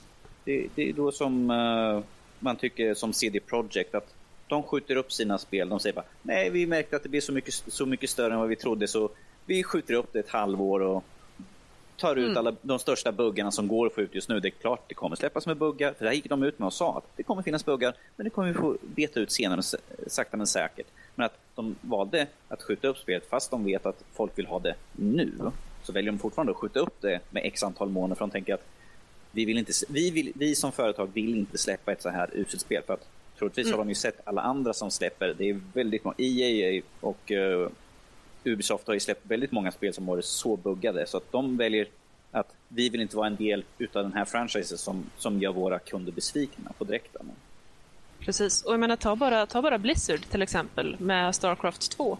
Nu, visserligen så hade de ju en hel del eh, luft under vingarna i med WoW och, och, så vidare och framgångarna på den kanten.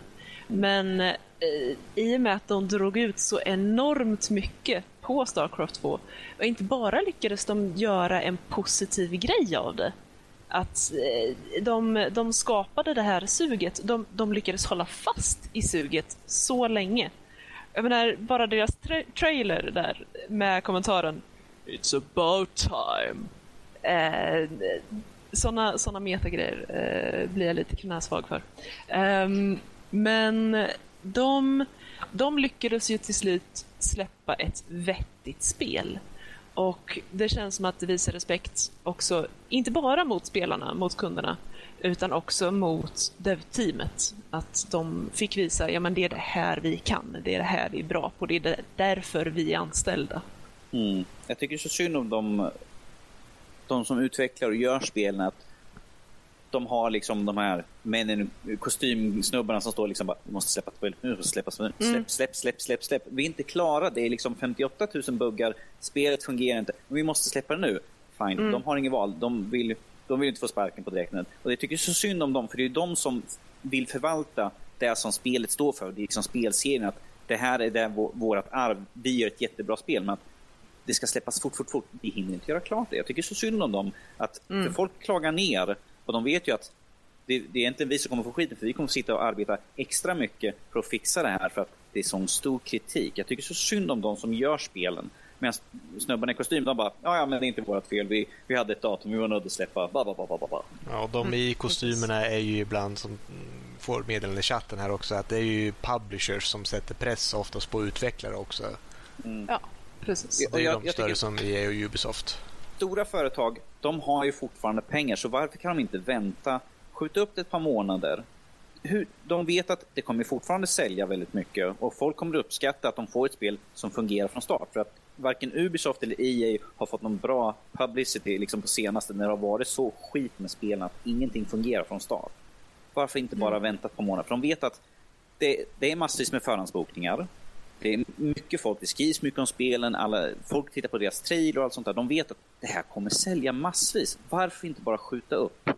Så svårt alltså... kan det inte vara. Det finns så mycket spel. Folk kan faktiskt vänta ett par månader till. Uh, nu är jag varken ekonom eller marknadsförare. De har säkert sina anledningar, även om jag antagligen inte håller med om det. Men jag tror att det bland annat kan ha att göra med att all publicity is good publicity.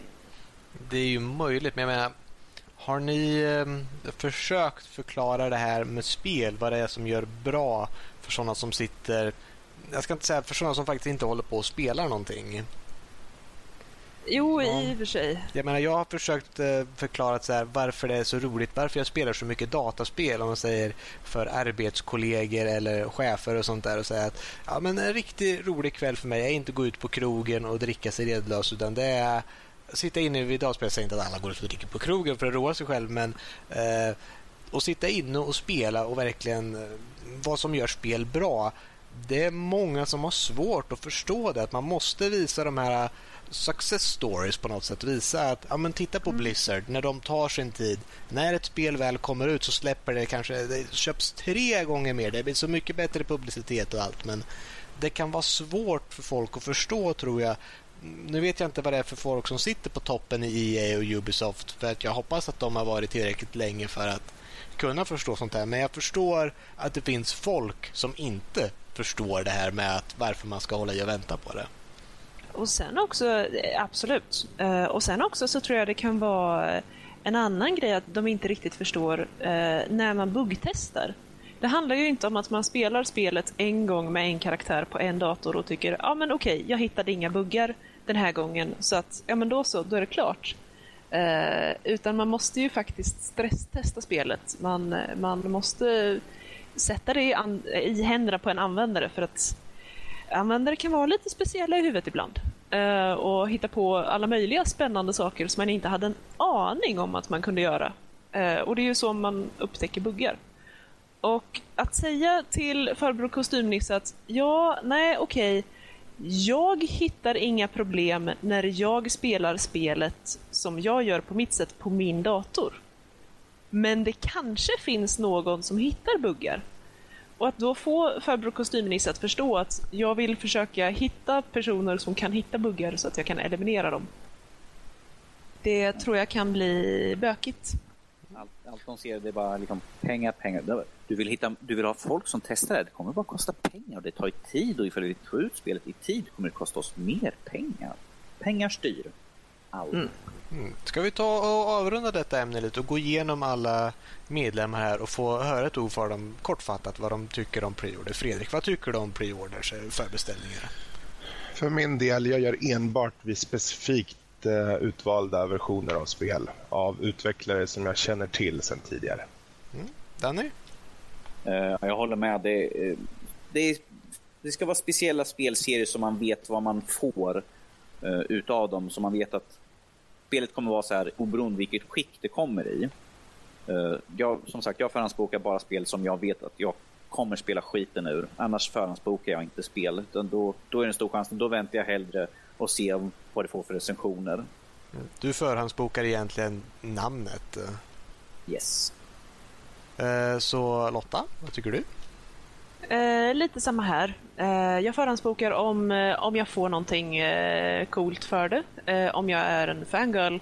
Eller om eh, jag helt enkelt bara har hittat idén och tror väldigt mycket på den. Men då har jag kollat upp massa information om det också. Som utvecklare så tycker jag bara nej. Inte om jag kan undvika det. Jag förstår, jag förstår. Jag förstår. För min del så är det också om jag vill stödja ett spel och visa att jag vill att de här spelen ska komma in så förhandsbokar det. Annars så finns det så mycket spel att spela redan att jag väntar tills någon säger att ah, det finns jättemånga bra förhandsbokade spel eller det, finns, det här är ett jättebra spel, då köper jag det i efterhand som sagt. Så att, uh, det är så för min del. Mm. Mm. Ja, vad bra. Jag, jag tänkte passa på där också, bara göra en kort announcement då för de som faktiskt sitter och lyssnar på det här antingen direkt via Twitchen nu eller de som faktiskt lyssnar i efterhand via streaming eller nedladdat avsnitt. Hoppa in gärna i vårt eh, Steam, i vår Steam-community. Sök bara Nördliv på Steam och bli en del av vårt community. Där har vi nu i eh, diskussioner även en, ett underforum som heter Veckans diskussioner, eftersnack, där ni kan fortsätta diskussionen gällande eh, de specifika avsnittens eh, veckans diskussion. I det här fallet angående förhandsbokningar. Ja, och eh, med det så tror jag att vi drar oss ur veckans diskussion och in i Ska vi ta eventuella nördämnen? Jag tror att någon mm. vill tala anime här. Anime? Det är inte ens anime egentligen. Tecknad japansk av uh, Studio Ghibli. Mm -hmm. Du ville ta den du? Jag vet inte om jag... Eh, vi kommer behöva ha den diskussionen sen i alla fall oavsett. Så lika bra vi tar den på inspelning. Okay. Så vi får det överstöket. Då ja. skulle jag vilja att vi börjar med dig Max. Vad är det vi, vi, vi pratar om här? Ja, det är väl uh, Studio Ghibli, känner ni till? Grave of the Fireflies. Jag vet inte vad heter den på svenska. Är det ens värt att nämna? Uh, ingen aning. Hade inte den bara det namnet? Det är möjligt att den har det. Eller var det ha... Eldflugornas grav kanske? Mycket möjligt, mycket uh, möjligt. Så. Men eh, ja, nej, jag känner nästan för att gå... Jag vet att du vill höra vad jag säger Fredrik, men eh, för att börja på en lite lättare ton om hur bra den här är så kan vi lika gärna börja med, eh, med, med Fredrik här så kan jag gå och säga emot dig efteråt. Eh, får jag bara flika in att ja, det är Eldflugornas grav den heter på svenska. På japanska mm. heter den Hotaru no Haka. Mm. Då så. Ja, först bör man väl säga lite vad det handlar om. Det många betraktar den som en antikrigsfilm även om regissören i sig inte riktigt håller med om det. Men det är en helt annan femma. Um, filmen öppnar egentligen uh, 1945 uh, strax efter slutet av andra världskriget där du ser då en ung pojke uh, som håller på att dö av svält. Eh, och det här är egentligen ingen spoiler nu utan det är ju precis hur filmen startar. Det börjar med att han dör. Jag har sagt det. Eh, men sen får man bra då start. egentligen... Bra start. Ja, det här börjar ju bra, eller hur? Eh, senare så får man då egentligen följa då eh, honom i, vad kan man säga, i en form av anform, hur han upplever allting igen, det som har lett upp till hans död i princip. Han och hans uh, lille, lilla syra. Uh, men kanske Danny kan förklara mer tycker jag. Jag som är minst insatta i den här. Nej, förlåt. Alltså, jag har bara försökt att hoppa där lite. Men eh, filmen... Jag vet mycket väl varför. Så. Filmen för mig blir extra stark för att eh, eh, det handlar om barn och de påminner så starkt om mina egna barn. Du har det inte eh, lätt inte. Ja, alltså det är just den uppbyggnaden av filmen är så pass sorglig så att det känns väldigt jobbigt att se på den i mitt fall. Um, uh, men framförallt är just hur de porträtterar uh, barnen i filmen som så pass levande och mänskliga som gör det så fruktansvärt jobbigt att se på. Uh, de känns verkligen som riktiga personer fast vi faktiskt snackar om en tecknad film. Ja, någon som har skrivit, hittat på och sen är det någon som har målat det här bara. Att de kan få så mycket liv i dem. Ja. Mm.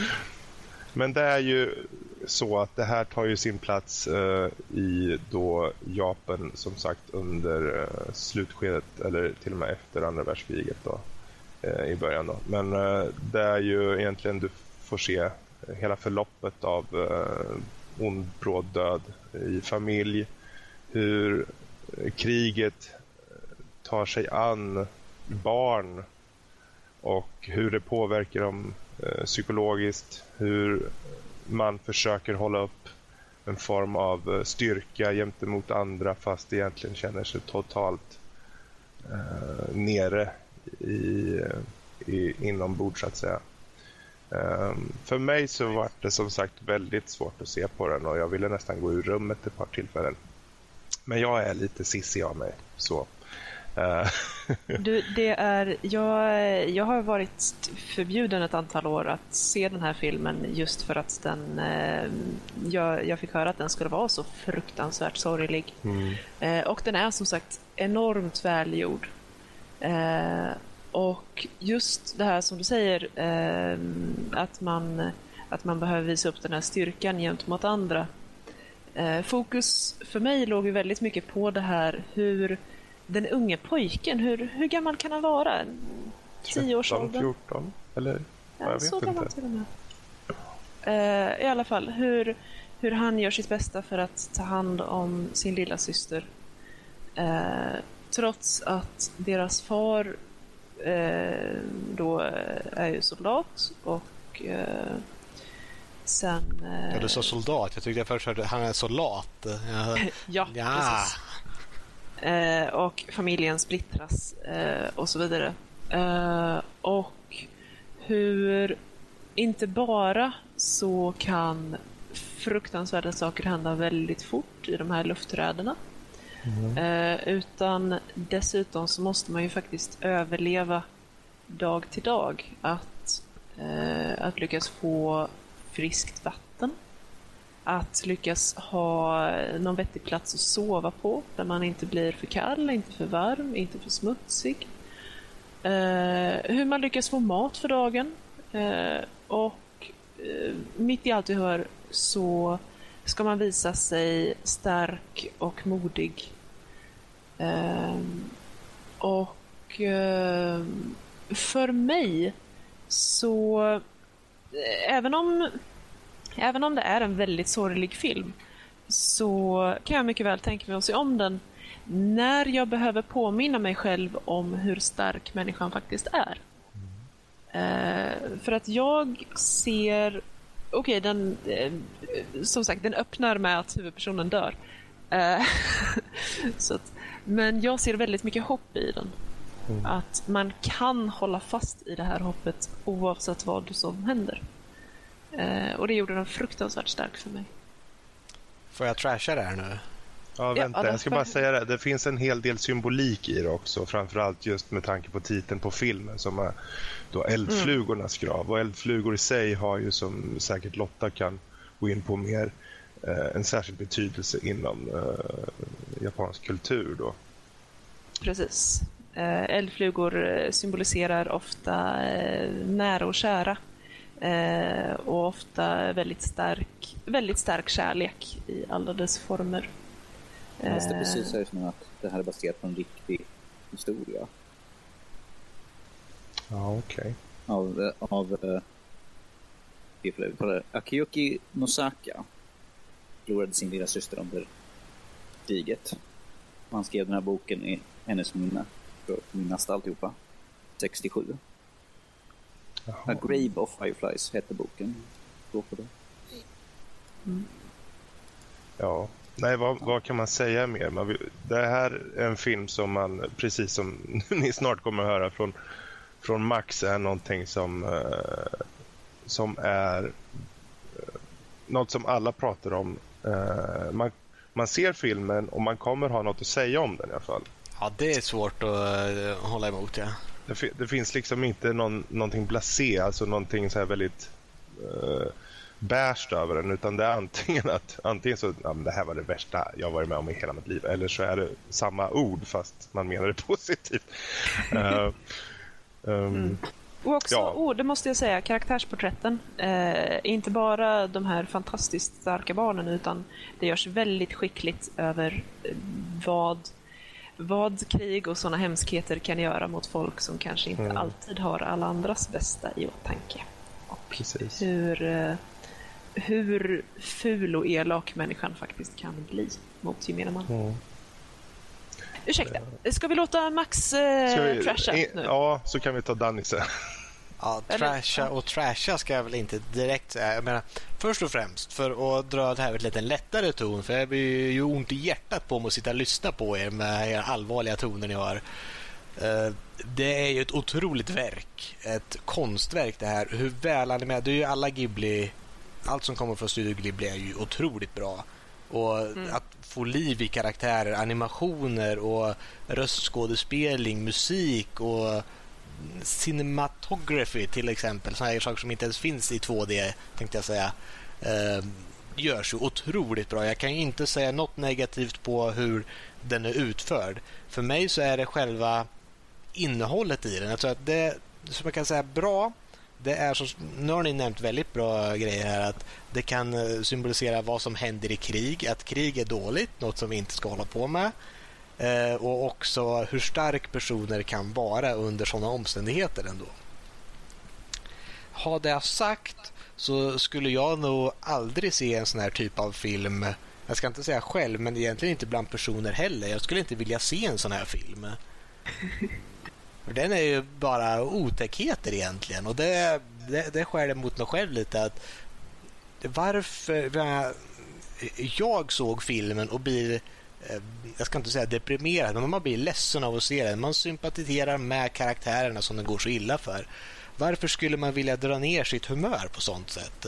Jag föredrar ju gärna att ha en eh, ner och uppkurva. Jag har ingenting emot att ha depressiva moment i en film. Men jag vill gärna att de visar karaktären tar sig igenom det så att det blir som att du kan börja på en hög nivå, du kan gå ner till en verklighet, nu är allting åt helvete, men sen går du upp igen. Att livet får ett gott slut på det hela. Att det bara går från eh, från medel okej okay till bara ner till ingenting och sen dör alla och sen är det slut. Det är så här, vad, vad, vad försöker, du, försöker du attackera mig mentalt på något sätt genom att visa det här eller? Jaha. Det, det, är så jag känner mest mot uh, att uh, jag skulle inte vilja se på en sån här typ av film. Det är mer så jag säger, den är jätte, jätte välgjord vilket gör det bara starkare. Mm. Jag tror att du har precis kommit in till punkt, alltså pudelns kärna här. Det, det, är väldigt få filmer som, som man tittar på som får den här effekten och den har gett den här effekten på dig till och med. Eller till och med till, på dig. Och oftast är det ju så att de flesta filmer har ju happy ending. Uh, och man mår ju bra av det, självklart. För min del, när jag såg den här uh, och den blev så stark och det är precis som du säger, det är precis som du säger, det blir värre och värre och när man tror det är som värst, tro fan om det inte blir ännu värre då. Mm. Mm. Men när jag känner allt det här så känner jag mig nästan mer levande bara faktiskt. Och jag som nu försöker jag inte förringa er på något sätt utan jag som ser väldigt mycket film blir så glad när jag ser en sån här film som vågar eh, bryta mot många normer. För normen är ju happy ending såklart. Och det kunde de ha gjort. Eh, men då skulle den inte ha blivit så här stark. Och att vi sitter och pratar om den nu. Den här släpptes 1988. Den kom samma år som min granne Totoro från samma studio.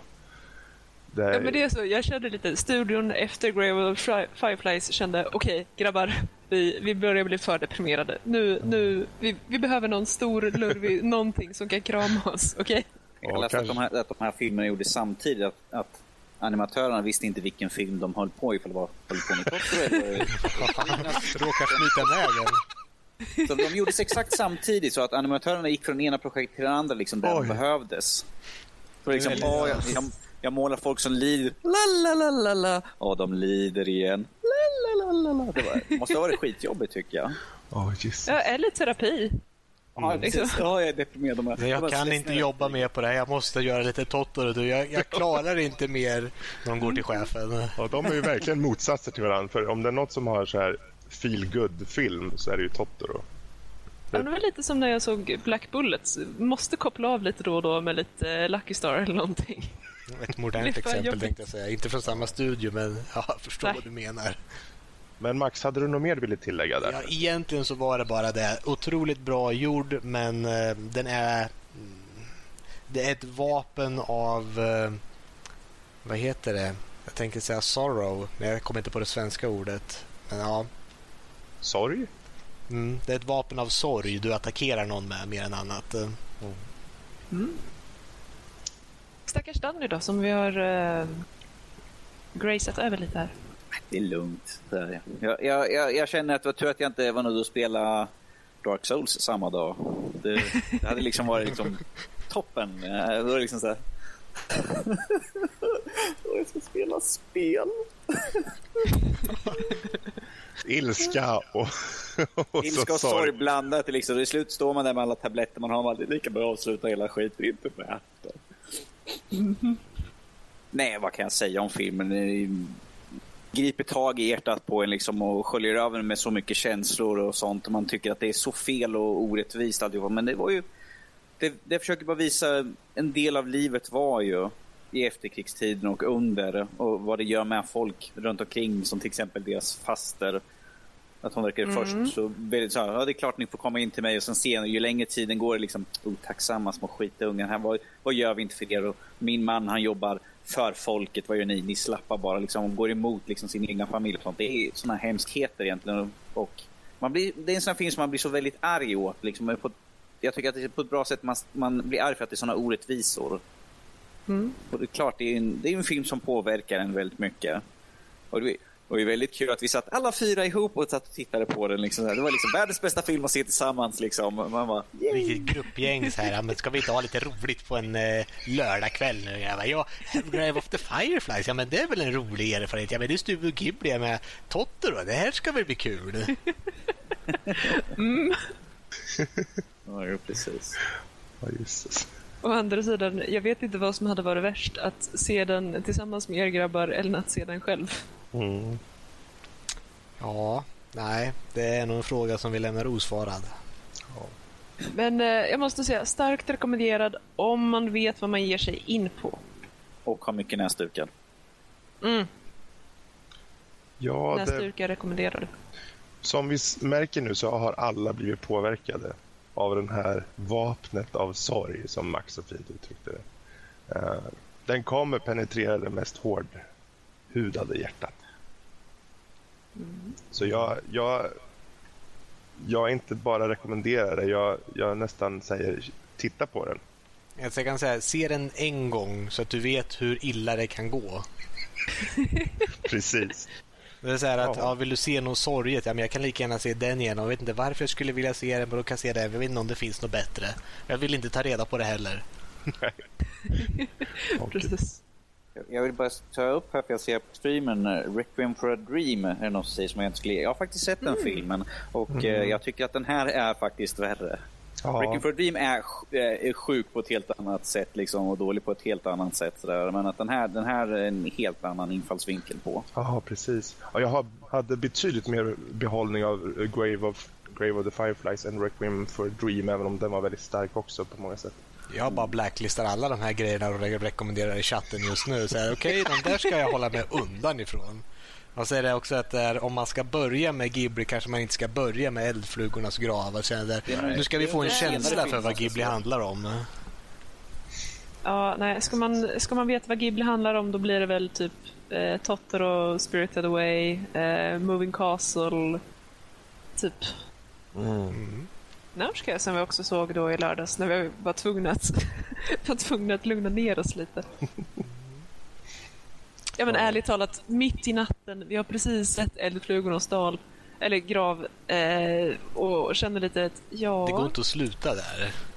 Nej, vi, vi kunde bara inte åka hem så att nej, det, det blev Nausicaa. Men eh, har vi fått talas ur oss om den här filmen? Ja, Då kan vi gå vidare och faktiskt gå igenom våra glada lyssnarmail. yes box. Har vi fått in Ja. några mail? Vi har ju fått in, och det var ju ett som vi tog upp eh, tidigare där i och med eh, veckans diskussion. Då. Eh, fortsätt att skicka in mejl med ämnen som kan tänkas vara bra som diskussionsämne, så kommer vi möjligtvis ta upp det. Vi hoppar raskt in. Vi har fått in som sagt ett par mejl och jag kommer ta och hoppa lite snabbt över vissa och gå in lite mer på djupet på vissa andra.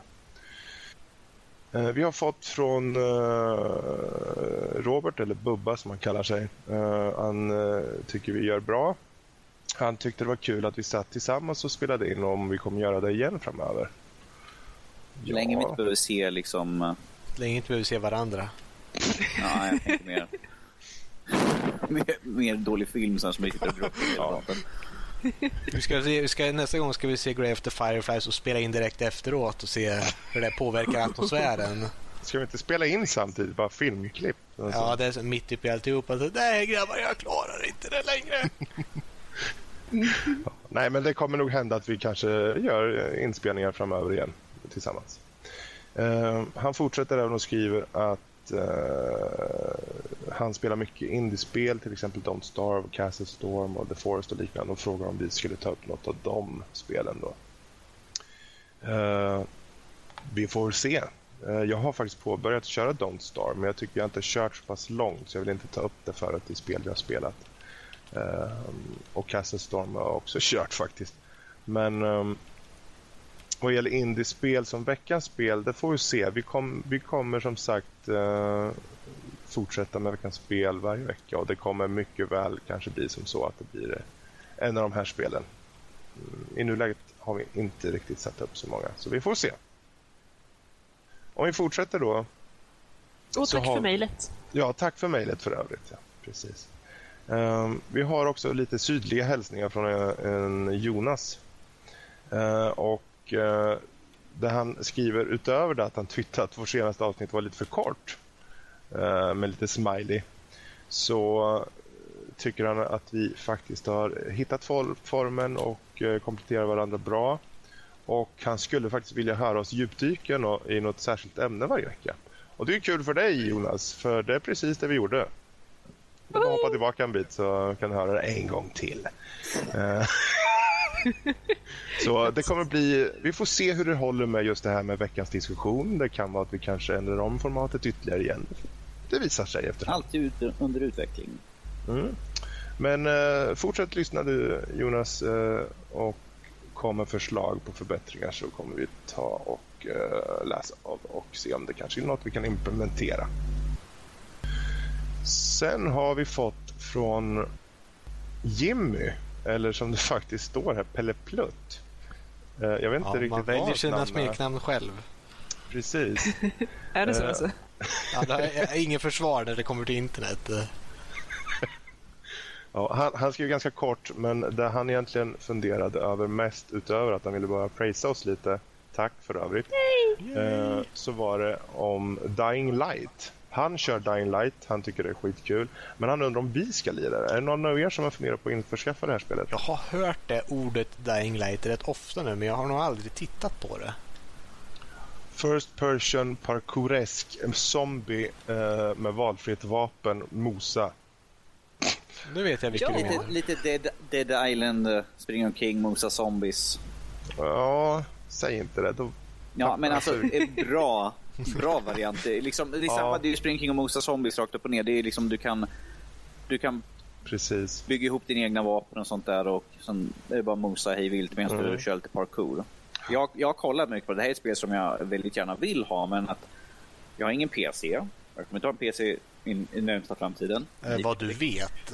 Vad jag vet, ja, för att det är bara jag som har nyckel till mina förråd. Vad du eh, vet? Vad jag vet, ja, jag vet vart, den, jag vet vart reservnyckeln är till den och den är inte ens i Sverige. Så. Eh, och, Men alltså eh, grabbar, har inte vi delar så att vi kan sätta ihop en dator till Ja, dem? vi behöver ta åtkomst till hans. Fortsätt. Och uh, det släpps till PC och sen släpps till Next Gen tror jag det är. Och uh, det kommer inte jag skaffa in mig på ett tag. Så att, men det är ett spel som jag väldigt gärna vill ha. Jag har sett mycket av det och det, det verkar skitkul. Mm. Jag kommer kolla lite mer recensioner ut efter det så kan det faktiskt hända att jag köper det. Mm. Det, det låter spännande. Ehm, det är för mig den här frågan om eh, ekonomi. Men... Eh, Precis. Mm, mm. Mm. Inte helt Absolut. omöjligt. Nej. Eh, bra, men eh, med det sagt så tackar vi eh, Jimmy eller Pelle vad han vill kalla sig och eh, går vidare till Anton. och han säger hej nördar. Spelar, hej, ni ingen till, spelar ni ingen till Twitchen? Ja, nej. Alltså grejen är att vi har först och främst Twitchen för de här live-avsnitten av podcasten. Eh, vi kommer försöka få ut eh, lite spel, gameplay, eh, genomgångar framöver om vi lyckas fatta hur tusen man gör om annan än eh, jag kan lära sig hur Twitchen fungerar och streama så kan vi nog få lite folk att spela lite spel då och då. Än så länge om ni vill se oss spela spel så är ju Steam-betan jättebra på det att du kan bara högerklicka på en person och se vad de spelar så börjar den livestreama nästan direkt. Exakt. exakt. Jag tror vi hade ett par som satt och tittade på dig Fredrik när du spelade Dark Souls och hade en Ja, det var diskussion. tre stycken där ett tag. Så. Ja, Fick mycket bra. Rekord. Jag höll på att levlade upp och precis då när jag levlade upp eh, min resistance då skrev en snubbe du ska inte öka i resistance. Ja, det var tajmat. Men men. Eh, Anton fortsätter egentligen med att säga att han tycker det var bra. Han vill att vi ska gå på djupet i diskussioner och det är som sagt, lyssna i det här avsnittet så får du kanske lite mer eh, smak på eh, nu vill jag säga någon bra liksom, Ja. eller något, men jag ville inte gå för långt där. Ja. Ehm, Just det, Annars skulle vara snälla den här podden. Ja, precis. Um, indiespel var det samma sak här. Han ville gärna att vi skulle ta upp fler indiespel. Så vi får se som sagt. Sista mejlet då är från Rille. Eh, han frågar ganska koncist. När kommer Battlefront? Star Wars Battlefront antar jag han syftar på. Den Det är möjligt, ja. Men det kan ju vara vanliga. Finns det några mer Battlefront? ja, hans eh, titel på mejlet är Star Wars Battlefront. Så. Då jag antar att han menar Star Wars Battlefront. Ja, jag tror det med. Men ja, som det ser ut nu så är det ju utannonserat till jul. Det kan ju bli eh, uppskjutet. Det skulle ju inte vara helt ovanligt. Eh, och han följer upp med en fråga. Kommer ni köpa det? Ja, kan jag svara kort och koncist är att ja, mycket troligt. Om ingenting, om man inte ser någonting trailer på det eller liknande som helt plötsligt säger att det här vi har ändrat det helt så håller de sig någorlunda till formen det kommer ifrån så är det nog garanterat ett köp för mig. Mm, mm. Alltså, det är ett Star Wars-spel, så att... Uh, du har ju några poäng där hos mig redan. Du ser. Du ser. Danny? Eh, det är ju till Next Gen också. Eh, Alltså, jag vill ju först se vad de har gjort med det. Ifall det är lika bra som de gamla spelen. Så ifall det är det, då är det nästan ett givet köp i så fall. Ja. Nu måste jag vara lite den där elakingen. Ja, Jag tyckte inte att de första två var så superbra. Eh, Spelar så du jag... själv eller spelar du med Det andra? mm. Både och. Både och. Eh, tvåan tyckte jag mer om. Jo, det kan jag hålla med om. Eh, men så... eh, jag tycker de var lite överhypade. Jag spelar de här på Xboxen, har jag på PSP också. Mm. Men, Men det, är som just- sagt, det är mycket roligare när man spelar ihop med någon, någon, någon polare i så fall. Jo, jag jo. mina systersöner och jag har spelat ihop så det är mycket Precis. roligare då när man har någon att spela med. Eh, Det som jag ser fram emot vad gällande den här, just dels för att DICE gör det och sen som ungefär som Lotta sa det, åh, Star Wars. Um, där, jag, jag, jag, jag litar ju kanske lite för mycket då, men jag litar ändå lite på DICE där att de ska kunna leverera ett bra multiplayer-spel eh, i Star Ja, Wars-miljö. men om- Alltså, DICE, om man bara lämnar dem i fred och låter dem göra vad de gör helst, så Ja. blir det bra. Eh, Det är ju det. Det är när man håller på att sparka på dem och knuffa på dem som Precis. det blir, mm, låt oss säga, spännande. Mm. Eller skit, så kan man också säga. Skulle vi inte vara, skulle vi inte vara snälla i den här podden? Ja, Battlefield 4 kom ut för tidigt. Och då Ja. de, de, de, de hade eld i röven. Det var ju bara så kände jag. Ja. Men Jo, det- eh, så kan det vara. Vi ser fram emot det. Och eh, Max kommer köpa det. Ehm, han har en avslutande fråga och det här blir sista frågan för podden nu. Och det är ju tyvärr en fråga som jag tycker är lite nästan lite svår. Men han skriver, jag ska köpa grafikkort. Vad är bäst? AMD eller Nvidia? Ja, det var Ja, en enkel fråga. Eh, alltså det beror ju väldigt på mycket tycke och smak. Eh, jag har i dagsläget ett AMD-kort. Jag är egentligen eh, lite av en Nvidia-tjej. Um, ehm, och det är helt enkelt för att just nu, om man kör på, uh, jag höll på att säga endgame-kort, um, så är Nvidia bara bättre. Uh, De hanterar AA bättre och de hanterar occlusion bättre. Um, Men det är om man är på riktigt hög nivå av grafikkort. Ehm, Det kan också bli eh, lite mer problem med vissa spel beroende på eh, för, vilken platt, för vilket kort de är utvecklade till. eh, med AMD-kort. Eh, Nvidia är snällare om det är ett spel som är utvecklat till AMD. Eh, Så att i dagsläget rekommenderar jag Nvidia om du tänker ha ett riktigt bra kort. Om du tänker dra upp inställningarna till Ultra. Eh, annars, mm, lite hugget som stucket. Eh, däremot ska du rendera film, ska du animera, så definitivt Nvidia. Bra. Bra Tycker svar. jag. Ja, det var bra att säga. Jag eh, går på AMD bara av gammal vana. Jag vet att de gör skuggor sämre. Ja. Jag vet att jag spelar mycket skuggor i spel och ser att de blir väldigt kantiga. Så säger, ja, det är AMD-kortets fel. Annars så tycker jag att de har hållit en bra generell standard och bara, det har blivit de av ren vana. Jag, jag, var, jag köpte ju nytt grafikkort för bara, vad var det, sedan, en månad sedan nu kanske. Kanske kortare än så, till och med ett par veckor. Eh, och det blev ett nytt AMD-kort, ett, eh, vad var det för något? Jag har redan glömt bort namnet på det. Ett R, Nästan att jag kommer ihåg det. R290. Mm. var lite fabriksöverklockat, stort som satan. Det, jag tror ni, om ni vill höra den historien så kan ni gå eh, ett par båda poddar tillbaka så får ni höra min lilla historia. Alltså. Oh, Mm, om mm. eh, barfighten. Operation, Uff, operation bara. Mm. påminn mig inte. Okej, snälla. Ma- Max rekommendation. De gör skuggorna snyggare. Precis. Nej, men bra sagt där. Det var skönt att höra från eh, er, eh, eh, er synpunkt angående just det här, den här frågan. Men som avslutning då, tack för alla mejl som jag har fått. Jättekul. Fortsätt skicka. Vi kommer i mån av tid ta upp så många vi kan. Och med det sagt så lämnar jag över till Max. Ja, jag tror att vi har nått en god och trevlig punkt här nu tidsmässigt och mentalt. För oss får vi då ta och tacka alla live-lyssnare och ni som även lyssnar på nedladdat. Um, om ni skulle vilja nå oss och skriva några av dessa otroligt trevliga mejl och få dem kunna upplästa så kan ni alltid skicka mejl till nordliv.hotmail.com. Om ni vill se oss på Facebook finns vi där också. Sök på Nördliv. Kan ni gärna gå in och gilla, ha diskussioner. Vi lägger väl upp en post då och då. Vi finns även på iTunes. Där kan ni gärna gå in och betygsätta och ge en recension. Sök där på Nördliv så hittar ni oss. Eh, vår primärplats just nu fortfarande tror jag är Steam-gruppen. Sök på Nördliv där. Där har vi ett par diskussionsforum uppe och även lite allmän information. Och som sagt, ni kan även hitta oss där, våra Steam-profiler.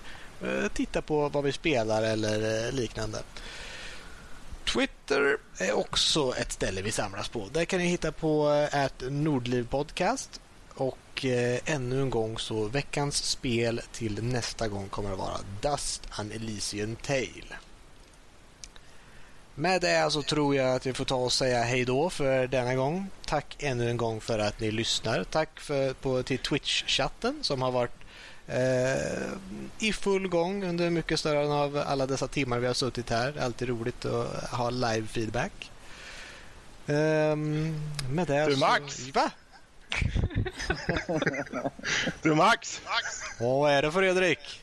vad stod det på hypokondrikens eh, gravsten? Vadå? Tror ni på mig nu då?